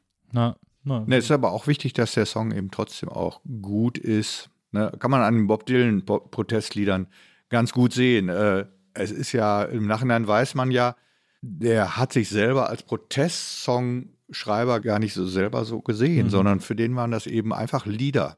Ne, und die Lieder mussten gut sein und so. Und als dann alle gesagt haben, ja, unser Protestsänger kommt wieder und so, dann hat er gesagt, so, jetzt singe ich nur noch Liebeslieder. Ne, und hat das dann zwei Jahre lang gemacht oder, naja, dann war da noch Like a Rolling Stone dabei. Da wusste man gar nicht mehr, gegen wen richtete er sich jetzt eigentlich. Äh, Das war ein privates Lied, ganz offensichtlich. Es ist halt wichtig, dass so ein, was weiß ich irgendwie, The Times They Are Changing Ja. ist ein super Lied. Das ist ein super Lied und das macht echt Spaß, dass er da seine Elterngeneration da so richtig sich zur Brust nimmt und so. Aber weil es so ein gutes Lied ist Ja. und nicht, weil Ja, ja. das Sujet jetzt so wichtig wäre oder was weiß ich. Der Song nimmt sich auf eine andere Art und Weise wichtig, als dass er nur die Parole verkünden will. Naja, ja, haut ab, ne, die Zeiten haben sich geändert. Äh, So einfach ist das eben tatsächlich nicht. Also ein gutes Lied ist schon auch einfach eine wichtige Sache. Da dass muss, das da muss Lied der Song auch ist. funktionieren, ne? Absolut. Ich finde das ganz erstaunlich. Ich habe das jetzt ein paar Mal beobachtet, weil ich da, wie gesagt, ich habe da so ein Faszinosum für gerade, wenn es um Protestlieder geht. Und ich habe das jetzt beobachtet während dieser ganzen Corona-Demos. Wenn dann so die Corona-Leugner, äh, die, Die haben so, auch Lieder. Die haben auch. Lieder. Ja, die haben und die, Lieder. sind, die treten auch damit auf vor ihren Leuten und die machen äh, YouTube-Videos davon und so. Und da habe ich mir diese Lieder angehört und die waren halt immer scheiße. Und ich habe dann immer gedacht, ich finde die jetzt wahrscheinlich scheiße, weil ich die Message ätzend finde. So, ich muss versuchen, das irgendwie anders zu hören oder anders wahrzunehmen. Aber egal, wie ich es auch versucht habe, was ich auch getan habe, am Ende des Tages waren das einfach immer schlechte Songs, weil es nur darum ging, sehr aggressiv die Message zu verlautbaren und nicht, weil es darum ging, einen Song zu schreiben, wo ja auch die Musik wichtig ist und so, sondern es, man hat immer nur so irgendeinen anderen, anderen Informationskanal gesucht, sozusagen. Es gibt auch den umgekehrten Fall, wenn, wenn der Grund, weswegen so ein, so ein Protestsong gesungen wird, fehlt, dann kann das sein, dass diese Protestsongs auch scheiße werden. Wie, wie bei, bei Biermann war das zum Beispiel so. Als er noch hier im Osten da äh, gewohnt hat, da hat er Songs gemacht. Da hört man heute noch, dass er einen echten Gegner hatte. Ja. Ne? Und das sind wirklich sehr, sehr, sehr kämpferische Lieder und so. Da merkt man noch nicht, was für ein eitler Fatzke dieser Typ ist. Und dann ist er nach Hamburg gezogen und seitdem kann man das nicht mehr aushalten, wie der Typ ist, wie der singt, wie der Gitarre spielt. Das ist alles ganz, ganz furchtbar. Ja, verstehe. Das ist, das ist eh interessant. Also gerade, ich finde das ganz faszinierend, wenn man jetzt sich so die Rockmusikgeschichte der DDR auch anguckt.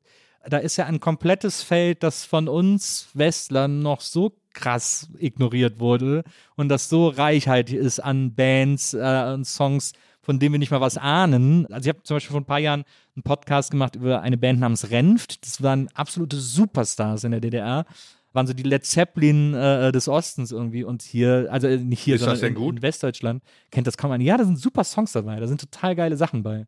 Und ich finde das immer so ein bisschen schade, dass das so ein bisschen übergangen wird, weil da gibt es echt eine sehr interessante, reichhaltige Musikgeschichte, mit die sich da Wobei man, aber auch da muss man natürlich immer mitdenken, dass sie nur Musik machen durften, weil der Staat denen das erlaubt hat. Ja, naja, aber sie haben ja die Musik erstmal aus sich heraus machen wollen und haben sich Ja, sehr klar. an, an westlichen oder anderen Bands orientiert, die sie gut fanden und dann versucht, innerhalb des Systems diese Musik so gut wie möglich umzusetzen und so. Also da Ich war habe mir immer vorgestellt, so in den 80er Jahren, ich müsste in der DDR leben und ich hätte da keine Musik machen dürfen, weil ich einfach, ja, ich konnte nicht genug Instrumente spielen und Ja. was weiß ich irgendwie, ich war nicht gut genug Ja. für so Staat. Ich, ich hätte auch hier in Westdeutschland hätte ich auch keine Musik studieren können, weil ich eben kein klassisches Instrument mehr richtig konnte und so. Ja.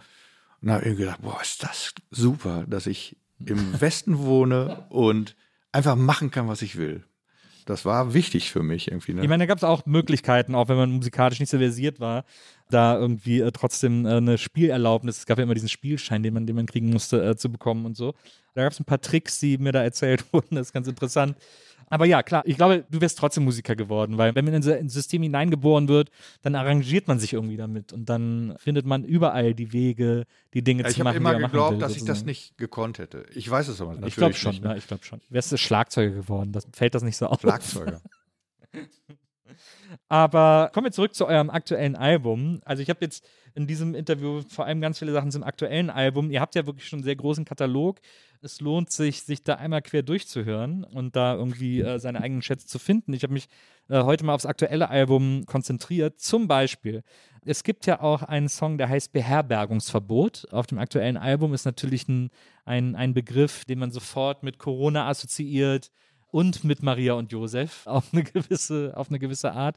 Und äh, was ich gerade an Beherbergungsverbot interessant finde, ist etwas, was bei so vielen Musikern so hassensmäßig verpönt ist, wo ganz viele Musiker sagen, niemals im Leben, fuck off, eher löse ich die Band auf, als dass das passiert, nämlich ein wunderbares Saxophon-Solo. Ich bin derjenige, der Saxophon-Solos verhindern will, normalerweise. Und äh, also ich habe da musst zwei aber dann wegen dem. Santana-Solo musst du dann das Saxophon Ja, genau. zulassen. Das war dann meine Rache. Nee, aber seit und seit ist auch Saxophon wirklich indiskutabel. Das geht auf keinen Fall. Das ist doch total geil. Ich liebe, also Careless Whisper ist doch, ich meine, wie geil, das ist doch dieses Saxophon ist doch unglaublich. Oder auch, ich habe zuletzt habe ich auch nochmal Like Ice in the Sunshine, den Langnese Song gehört der so ein sensationell geiles Saxophon-Solo hat. Ich liebe Saxophon-Solos. Also ich, mir ist richtig das Herz aufgegangen, als ich das in dem Song gehört habe, weil ich das gut finde, wenn man das wieder macht. Also ich durfte den Saxophonisten aussuchen und ich habe den genommen, den einzigen genommen, den ich jemals im Studio hatte, der mir nie auf den Sack gegangen ist.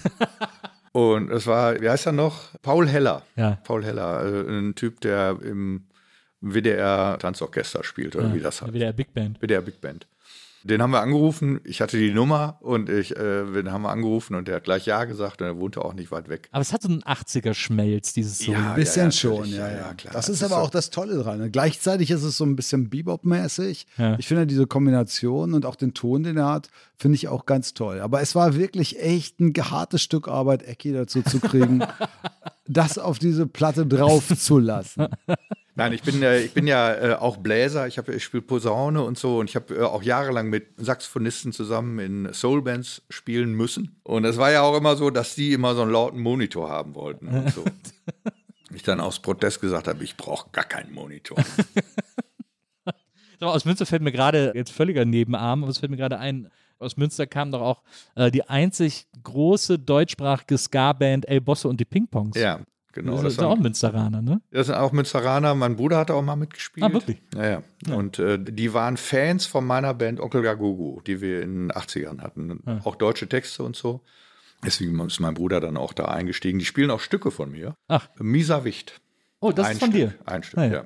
Ja. Weil das, das, El Bosso-Album habe ich damals äh, sehr oft gehört. Ich habe die dann live in Zons gesehen, im Burgtheater Zons, war so ein Festival zwei Tage, mit einem der weirdesten Line-Ups, wenn man das von heute aus betrachtet, weil da haben dann, äh, ich bin hingegangen wegen Soul That Beat, ich war ein riesen Soul That Beat-Fan, ja, ja, ja, ja. dann haben Blumfeld gespielt, äh, dann El Bosso und dann Maceo Parker und das alles irgendwie an zwei Tagen. alles auf einmal. Sehr, sehr weirdes Line-Up. Sehr gut. Aber ja, lustig, das ist mir gerade nur so eingefallen. Okay, zurück zu, zu eurem Album. Ein Song heißt das Vakuum, auch ein wundervoller Song mit sagenhaft tollem äh, Streicherarrangement zum Crescendo hin, zum Finale des Songs. Das Video dazu, ihr, habt- ihr macht ja immer zu sehr vielen Songs Videos, weil man das eben heute so macht, also weil das ja auch Spaß macht und weil das irgendwie schön ist, Weil Songs zu Die visualisieren. beste Art ist, das an den Mann zu Social, bringen, an Social Mann und Media zu bringen. zu posten. Ich meine, wenn du was zum Gucken hast, dann kann das sein, dass du den äh, Zuhörer dazu bringst, das bis zum Schluss zu hören. Glaubst du, dass, dass quasi YouTube und Videos auf YouTube eines eurer wichtigsten Promo-Tools sind? Auf jeden Fall. Ja. Ich habe mal so ein altes Interview mit euch gelesen, wo ihr noch gesagt habt, früher war das super ätzend, äh, wenn man ein Video gemacht hat und man dann so der Gnade von der MTV oder äh, Viva Musikkonferenz ausgeliefert war, ob sie es in so einer Rotation spielen, wo es so einmal nachts um drei läuft. Äh, Ja, ja. Ist uns, glaube ich, nie gelungen oder nur mit, mit Doch einmal. Dreierbahn, ne? Manchmal, wir haben so ein, so ein Super 8 Video von Dreierbahn. Das ist auch wirklich sehr süß, auch heute noch. Und das ist dann, glaube ich, einmal im Musikfernsehen Genau, gelaufen Viva oder 2. so. Und das Warst war dann Viva aber, 2 oder Viva 1? Viva 1. Viva Ich, ich 1. habe Viva gegründet, hallo? Also, Ach so, ah, ja. Aber das war dann schon auch ein Ereignis. Das wurde dann irgendwie, also für uns war das dann ein Ereignis. Ja. Ja. Ist ja auch klar. Ich meine, dadurch, dass, dass es einfach so ein subjektives Fernsehen, ich gucke mir an, was ich will, nicht gab, hatte das natürlich auch einen ganz anderen Rang und wurde dann vielleicht auch von ein paar Leuten gesehen. Oder Ja, so. und das war, war verrückt. Wir haben dann Jahre später Erik Pfeil kennengelernt und so, der da ja auch gearbeitet hat bei Viva 2 und so und haben dann erfahren, dass wir da gar nicht so unbeliebt waren, wie wir die ganze Zeit gedacht haben, Ja. sondern dass die uns kannten und so und, und Spaß an uns hatten. Also verrückt, ne? Also wirklich, ne? Und wir haben uns da ein fertig gemacht. Das war wirklich schlimm. Das waren Zeiten. Aber jetzt zu YouTube ist das natürlich einfacher erreichbar sozusagen. YouTube ist halt, du erreichst deine Fans zumindest. Das Ja. ist schon mal gut. Und ähm, wenn das Video gut ist, kann das eben sein, dass darüber hinaus eben auch, auch noch ein bisschen verbreitet wird. Dass man jetzt so ein Hit landet, ich glaube, das ist gar nicht so einfach. Da muss man auch muss man irgendwie andere mediale Unterstützung haben, glaube ich. Das war ja bei den OK-Go-Videos immer ganz schön, die sich immer so Choreografien ausgedacht haben oder so weirde Ja, das war, das sind, und da so. sind die Videos sehr viel besser als die Musik. Das ist natürlich, das ist ein Problem, auch für OK Go, finde ich. Weil ich kann mich an die Lieder echt nicht erinnern von denen. Ich, war- ich war ein großer Fan, aber ich wusste auch, dass ich da mit eine relative Exotenstellung habe, äh, was das Musikalische betrifft. Aber das Video zu das Vakuum, äh, da steht VR-Video, also äh, virtuell. Und wenn man jetzt keine Brille hat oder so, man guckt das auf YouTube, kann man quasi im Video schwenken. Also man kann so mit dem Mauszeiger. Und, man, äh, und, und der Sound, ja. der Sound ändert sich Das auch. ist nämlich das Krasse. Also wenn man, ihr steht alle an vier Ecken eines, eines bunten Raumes, seid dann den Farben entsprechend angezogen und wenn man zu der Person, zu der man hinschwenkt, die wird dann auch lauter und der Rest wird dann auch leiser. Man, man kann auch zum Beispiel, wenn man die Streicher hören will, dann geht man irgendwo an eine Stelle, wo kein Musiker zu sehen ist, und dann hört man nur noch die Streicher. Das ist herrlich. Das ist wirklich, das Gemeine ist, dass Markus irgendwann rumläuft in dem Video und dann man nicht mehr so genau weiß, wo man, wie, wie man folgen soll. Aber als ich das dann gecheckt habe, dass plötzlich die Drums weg waren, wenn ich in die andere Richtung gucke, äh, das fand ich beeindruckend. Ja, ja. Nee, das war auch, glaube ich, die haben ein halbes Jahr an dem Ding rumgerechnet. Also äh, wir haben wirklich ganz, ich glaube, eine Woche bevor wir es veröffentlichen wollten, also erstmalig also das Video gehabt. Ja, So dass man sich anguckt. Das kann man auch nur auf YouTube angucken, weil weil es da diesen Modus gibt. ja. Ja, also das sieht jetzt äh, un. Kann man das auch mit so einer Brille gucken? Ja, Ja, das ja, ist genau. total geil. Und du kannst das mit ist Brille du geil. auch so und da steht genau. man da Ja. und äh, das ist genauso wie das im Buche steht. Das sieht merkwürdig aus, wenn man das macht. Und das war ja, wir haben es ja in so einem Filmset gemacht, von dem Film Alles in bester Ordnung. Und wenn du dort, das ist ja so unglaublich aufwendig, ist dieser Raum gestaltet, weil der in diesem Film auch eine große Rolle spielt. Und in dem Video, wenn du so eine Brille aufhast, dann kannst du eben nach oben gucken, du kannst dir alle Details angucken. Es ist wirklich irre. Ja. Weil, weil für uns war, selber war das neu. Wir hatten, Ecki und ich, glaube ich, wir hatten zum ersten Mal so eine Brille auf, als wir unser eigenes Video gesehen haben. Ja, und es ist tatsächlich nicht so blöd wie ein 3D-Film. Ja. Ein 3D-Film, ne, ich bin mal aus Versehen mit meiner Tochter in so einem 3D-Trickfilm gelandet und so habe drei Minuten gedacht, wow, das ist ja, boah, irre, die Katze kommt auf mich zu und so. Und dann nach einer Viertelstunde hatte ich mich dran gewöhnt und nach einer halben Stunde habe ich es gar nicht mehr gemerkt, dass es 3D war. Und dann fand ich die Brille lästig, habe die abgesetzt und habe gesagt, oh, wie sieht das denn aus? Ne, also hat sich auch nicht durchgesetzt. Es gibt plötzlich gar keine 3D-Filme mehr. Ja, kommt, ich glaube, jetzt kommt die große Renaissance. Jetzt Ja, kommen nämlich wahrscheinlich. Avatar 2, 3 Genau. und 4. äh, Okay. Und, und äh, James Äh, Cameron da kann man hofft, nur hoffen, 3D dass sie sich noch irgendwas ausgedacht haben, was an diese VR-Brille rankommt, weil es ist nämlich tatsächlich so, auch dadurch, dass der Sound sich eben ändert, wenn man den Kopf schwenkt und so, ist die Illusion ziemlich groß, ne, dass, dass, Naja. dass du jetzt wirklich da mitten in dem Raum stehst, wo die Band spielt. Also ich war ein bisschen überrascht, dass es so gut war, der Effekt. Ja, das ist faszinierend. Ich habe gerade so eine, so eine Sendung gemacht, die irgendwie, glaube ich, im Oktober zu sehen sein wird über virtuelle Kunst und digitale Kunst und so. Und da haben wir eine Folge gemacht nur über das Metaverse, was so ein virtueller Raum ist, der gerade in der Kunst sehr viel beachtet wird im Moment, wo man eben so Brillen aufhat und sich durchbewegt. Und das ist super beeindruckend. Man kommt sehr schnell rein, also man ist da sehr schnell drin, auch gefangen. Aber was einen immer wieder rauskickt, oder mich zumindest, ist, wie man sich bewegt, weil du bewegst ja nur per Joystick und du schwebst quasi immer. Das ist auch das, wovon den Leuten immer schlecht wird. Und solange das irgendwie noch nicht anders gelöst ist, ist diese Illusion noch nicht perfekt. Also wenn man sozusagen steht, wenn man sich im Video umguckt und so, dann funktioniert das super. Aber sobald man sich selber bewegen muss, wird es irgendwie weird. Ja, also das ist diese ganze künstliche Realität ist natürlich sowieso ein Problem, weil sich das erst noch viel weiterentwickeln muss. Ich war in so einem Museum da in Avignon jetzt, da kriegte man so ein iPad und so und da musste man, da waren ungefähr zehn so riesige Hallen, die waren komplett leer aus dem Mittelalter. Und dann konnte man mit dem iPad da so immer so irgendwie da hingucken und dann sah man, wie da Tische und Stühle rumstanden und die äh, und das für, für so ein Essen gedeckt war. Aber in jeder verdammten Halle und ich dachte, Mann, das ist doch irgendwie, dafür gucke ich mir das jetzt hier an. Das ist wirklich langweilig. Dafür fährt man nicht nach Avignon. Nee, also ich kann da, man kann nach Avignon fahren, aber geht nicht rein in dieses scheiß Papstgebäude. Ich würde nur wegen der Brücke nach Avignon fahren, ich bin ganz ehrlich. Ja, Also ja, warum aber geht man sonst Eintritt, nach man muss? Eintritt bezahlen. So, für die Brücke? Fünf Euro.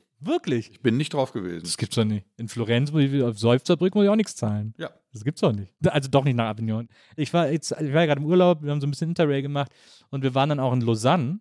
Und in äh, Lausanne gibt es ein Art Brüh-Museum. Das ist wahnsinnig gut. Das war eines der besten Museen, in denen ich jemals war. So eine starke Sammlung, so starke Arbeiten. Also wirklich, äh, ja, so habe ich Kunst noch nie erlebt wie in diesem Museum. Äh, Guter wenn Tipp. Wenn Da wir schon bei. Museentipps im französischsprachigen Ja. Ausland sind. Ja, äh, Frankreich und Museen, das ist nicht so einfach. Ne? La Moderne heißt Picasso und Matisse. Es gibt einen Song auf dem Album, der heißt Rosa Plastiktüte. Ist, glaube ich, auch das letzte Lied äh, auf dem Album. Und das hat äh, ganz am Schluss so einen Mitsingchor, der einen etwas komplizierteren Melodiebogen hat, der vor allem auch immer in den letzten Tönen so moduliert. Die letzten Töne des Äh, Die Chors letzte, immer, die letzte oh, Zeile, oh. die letzte Zeile war, war sehr schwierig einzusingen. Keiner von den Leuten hat das wirklich auf Anhieb hingekriegt. Und wir machen live, sagen wir den Leuten, die sollen singen, was sie wollen. Ja, aber das fand ich interessant, weil ihr habt gesagt, ihr seid mal gespannt, ob die das live können.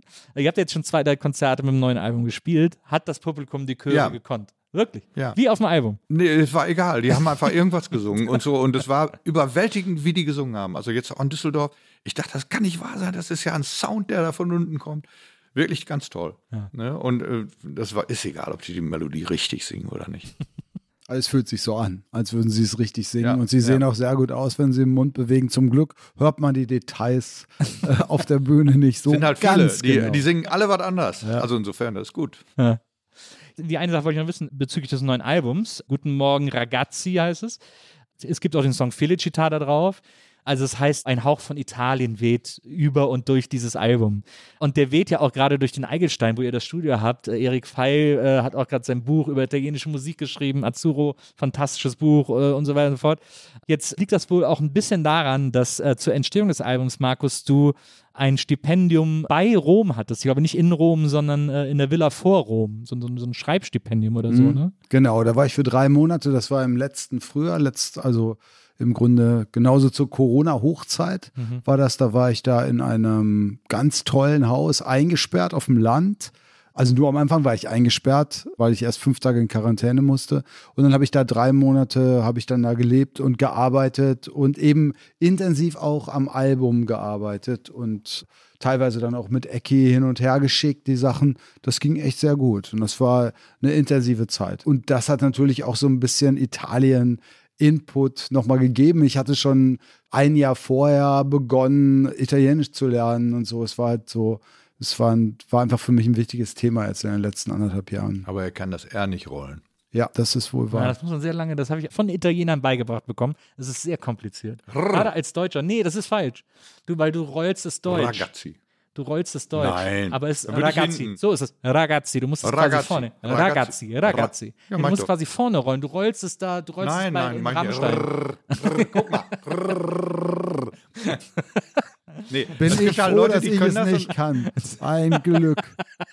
Aber es ist auch egal. Ich meine, das ist ja das Tolle, weil ich bin ja auch, ich habe eine große Italien-Affinität. Meine Eltern, mein Vater spricht fließend Italienisch, die Mutter meiner Tochter ist halb Italienerin und so weiter und fort. Also ich bin da sehr verbunden zu diesem Land und ich verstehe es ganz gut. Ich spreche es so lala irgendwie, also ich komme irgendwie mit allem durch.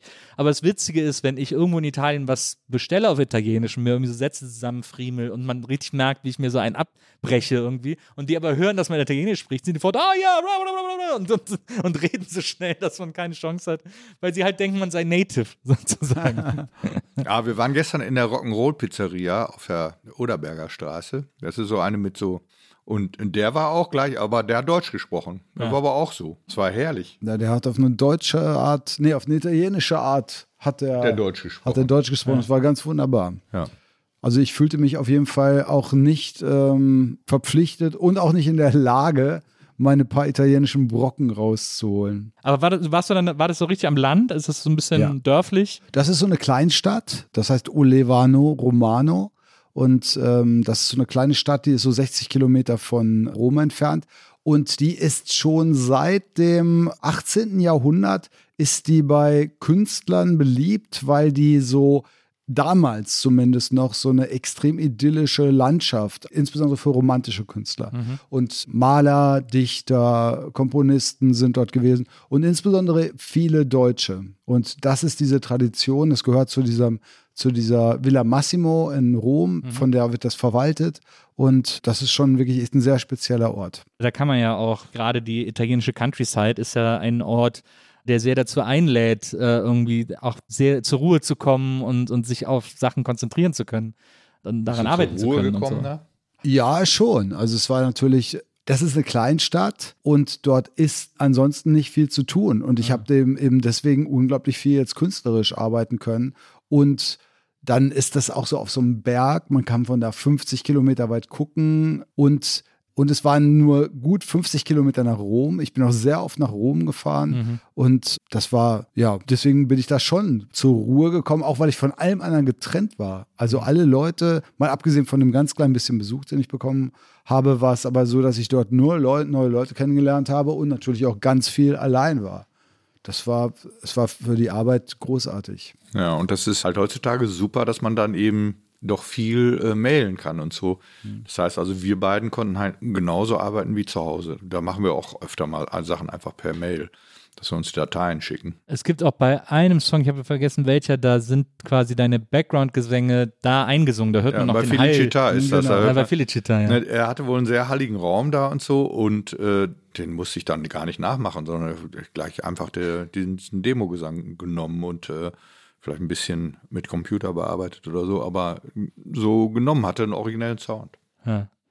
Ja, finde ich super. Du bist ja so ein bisschen, man kann ja schon sagen, du bist so ein Studio-Nerd. So ein Frickel ja, und, und Ich kenne mich ziemlich gut aus und ich kann verrückte Sachen machen, ja. Hast du dieses, hast du, das habe ich vor kurzem gesehen, so ein äh, Gitarreneffekt von so einem Typen aus England, der die irgendwie selber baut, wo man so Flüssigkeit, so ist so ein, kleiner, so ein kleines Loch drin und da schüttet man was rein und je nachdem, welche Flüssigkeit, wird die Gitarre anders verzerrt. Oh, nee, kenn ich nicht. Schicke ich dir mal einen Link. Ja. Also, ist ein crazy Teil. Irgendwie, äh, und der hat so zwei. Muss Effekte. allerdings auch nochmal anders klingen als das, was man schon kennt. Ja, ja, das ist dann das, oft, oft sind so Sachen dann irgendwie auch beliebt, weil, weil die eben dann auch originell sind, außermusikalisch gesehen. Ja. Ne? Also die Legende spielt bei Rock'n'Roll immer eine große das Rolle. Ne? Das, ist, das ist schon so. Und äh, soll man auch nicht kleinreden. Was ist denn, was ist denn die Legende von Erdmöbel? Die Legende von Erdmöbel, das, was wir selber wir brauchen unbedingt eine Legende, Ecki. also es gibt sicherlich Leute, die, äh, die sich irgendwas ausgedacht haben über uns, aber wir selber. Das kann man die Leute machen lassen. Ja, muss man die Leute machen lassen, ja. glaube ich. Sonst werden wir danach auch noch gefragt, wenn wir die jetzt in die Welt setzen, wo wir doch schon immer nach unserem Namen gefragt werden. Ist auch, ich glaube, in Wikipedia oder so steht, dass es nur angeblich das ostdeutsche Wort für sagt. Ja, das ist aber Quatsch. Ne? So, aber so umgangssprachlich wahrscheinlich. Ich meine, die, ich habe ja in eine ostdeutsche Familie eingeheiratet, deswegen bin ich ja plötzlich in, viel mehr im Thema oder, oder krieg viel mehr mit oder so.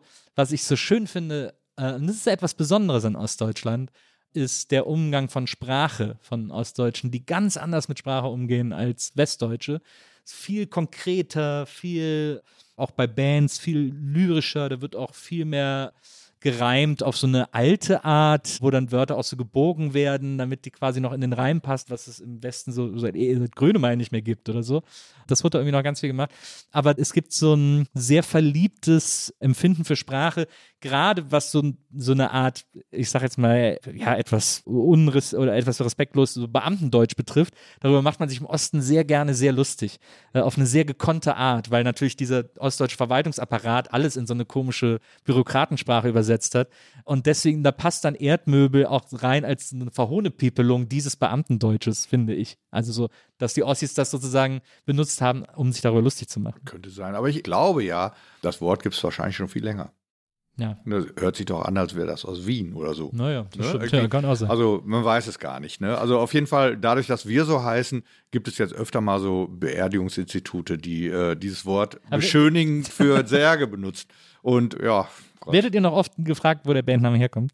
Ja, Ja, das, ja, das kommt schon noch echt öfter vor. Obwohl, nee, bei als dieser erste- Platte ging es eigentlich, Ja. aber, äh, aber ist schon, also das Also ist die Leute die Frage, entschuldigen die uns, sich dann manchmal davor. Äh, Ich muss jetzt diese Frage stellen. Das gibt's natürlich. Aber dabei ist es einfach so, wir heißen Erdmöbel, wie die Beatles Beatles heißen. Und wenn man darüber nachdenkt, da fragt man sich auch, wieso haben die eigentlich so einen albernen Namen? Das sagst du dann immer, ne, wenn ihr das gefragt habt. Ja, das ist doch wirklich. ne? Also schreibt- was spätestens nach zehn Minuten äh, ist doch Erdmöbel diese Band. Oder? Ja, das ist ja auch, ich finde es auch Bandnamenfragen mittlerweile fast immer uninteressant, aber was ich interessant finde, ist, welche Antworten sich bei einem so über die Jahre eingeschliffen haben. Also ich meine, ihr macht seit 30 Jahren diese Band, dann wirst du das ja wahrscheinlich bei jedem Interview sagen. Nee, ich sage sag natürlich auch, erzähl auch manchmal, dass das bei Günter Grass stand oder, oder was weiß ich irgendwie. Ne? sagen. Aber da Also- haben wir doch eine Legende. Da wird doch an der Legende gestrickt. Sagen wir mal so, ich finde interessant daran, dass Markus allen Ernstes glaubte, das sei ein guter Bandname damals. Ja, das ist aber, das ist. Sag mir mal, nein, wieso eigentlich? Nein, nein, nein. Aber das ist tatsächlich, ist es so. Das finde ich jetzt auch im Nachhinein rätselhaft. Aber es war nicht nur so, dass ich fand, das sei ein guter Bandname, sondern, weil ich finde diesen Bandnamen wirklich schwierig. Ich finde, der ist ein Erbe. Aber damals fand eigentlich so gut wie jeder den Bandnamen geil. Na. Und deswegen ist der, glaube ich, auch so ein, so ein durchaus schwieriges Erbe, weil der war ganz kurz mal, war das so eine Ja, ne? hippe Idee. Naja, naja. Und zwar in, ich glaube, nur für drei Monate. In dem Moment, in dem ich dachte, und das hippe Ideen sind immer ganz schlechte Namen. Das ist Ja. eigentlich wie Kevin oder Naja. so, ne? Und das ist aber nun mal so. Das ist, Ich meine, ihr könntet auch Mode total heißen. Du Eben. hättest den Namen mitnehmen können. das wäre auch besser Auch gewesen. Liebe Jungs, ich danke euch wirklich von ganzem Herzen, dass ihr heute bei mir gewesen seid. Äh, ich fand das einen tollen Einblick in die Bandhistorie und ich habe äh, im Grunde genommen die allermeisten meiner großen Fragezeichen beantwortet bekommen. Deswegen vielen, vielen Dank, dass ihr aus dem wunderschönen Köln äh, hier nach Berlin zu mir gekommen seid um mir Rede und Antwort zu stehen. Ich wünsche euch ganz viel Erfolg mit dem Album. Jetzt kommt auch noch die Weihnachtstour, die legendäre, traditionelle Erdmöbel-Weihnachtstour äh, steht an. Da sei den Leuten empfohlen, sich im Vorfeld schon ein Ticket zu kaufen, um dann Ja, der Vorverkauf hat begonnen der vorgestern. Vorverkauf hat begonnen. Also unbedingt äh, im Vorfeld Tickets holen und unbedingt hingehen, weil das ganz wunderschöne Konzerte sind. Ich hoffe, dass wir uns bald wiedersehen. Bis dahin, gehabt euch wohl. Danke, dass ihr da wart. Ja, danke für die Einladung. Vielen Dank an Millie, die war heute die Producerin dieser Folge. Und äh, wir hören uns nächstes Mal Sehr wieder gut hier gemacht. bei der Nils Vogelberg-Erfahrung. Oh, noch ein kleines Produzentenlob von Ecki an dieser Stelle. An Millie. Ich habe eine Sache noch vergessen. Das zum Abschluss noch, weil wir für alle unsere Gäste, wir fragen sie mal, was sie für Snacks wollen und so, äh, damit sie so gemütlich wie möglich haben. Ihr wolltet äh, vegetarische Sandwiches, haben wir besorgt. Und dann überlege ich mir immer ein äh, Vorbild oder eine Inspiration oder irgendwas, was mir zu unseren Gästen einfällt, was wir ihnen als Foto hinstellen, damit sie sich direkt wohlfühlen. Und äh, könnt ihr erkennen, welche Band ich euch dahingestellt habe? Kennt ihr diese Band? Blue Oyster Kalt? Ich habe keine Ahnung. Es ist die große. Ah, warte mal. Ist das Birth Control? Nein. Nee. Warte, vielleicht, hier, vielleicht erkennst du sie hier, weil da sieht man einen, einen Ausschnitt ihres Artworks von ihrem ersten Album. Es sind die fantastischen Klaatu. Oh, habe ich neulich noch gehört. Klaatu ist kennst du Klaatu? Genau, Calling Occupants of Interplanetary Craft war ein Song von denen. Und das war eine kanadische Studioband. Und die, Da wurde behauptet, das seien die reinkarnierten Beatles. Ne, man, hat, man hat eine kurze Zeit gedacht, es wären die Beatles, weil sie ihr erstes Album kam raus, nachdem die Beatles sich aufgelöst haben und hat total geil und vielfältig geklungen. Und äh, dann haben alle Leute, gedacht, Moment, dann sind es die Beatles unter neuem Namen. Und die Band hat das dann mitbekommen, dass die Leute das glauben, haben nichts gesagt. das haben so lange wie möglich abgewartet. Aber ich Haben wusste, ich wusste null, wie die aussehen. Jetzt weiß ich's. Das sind die großen Klatten. Das wollte ich nur kurz, diese wunderschöne Anekdote wollte ich nur loswerden. An die haben, hat mich euer, habt ihr mich erinnert, weil dieser Sound eben auch so vielfältig ist. So, jetzt machen wir hier Feierabend. Bis zum nächsten Mal. Tschüss. Ciao.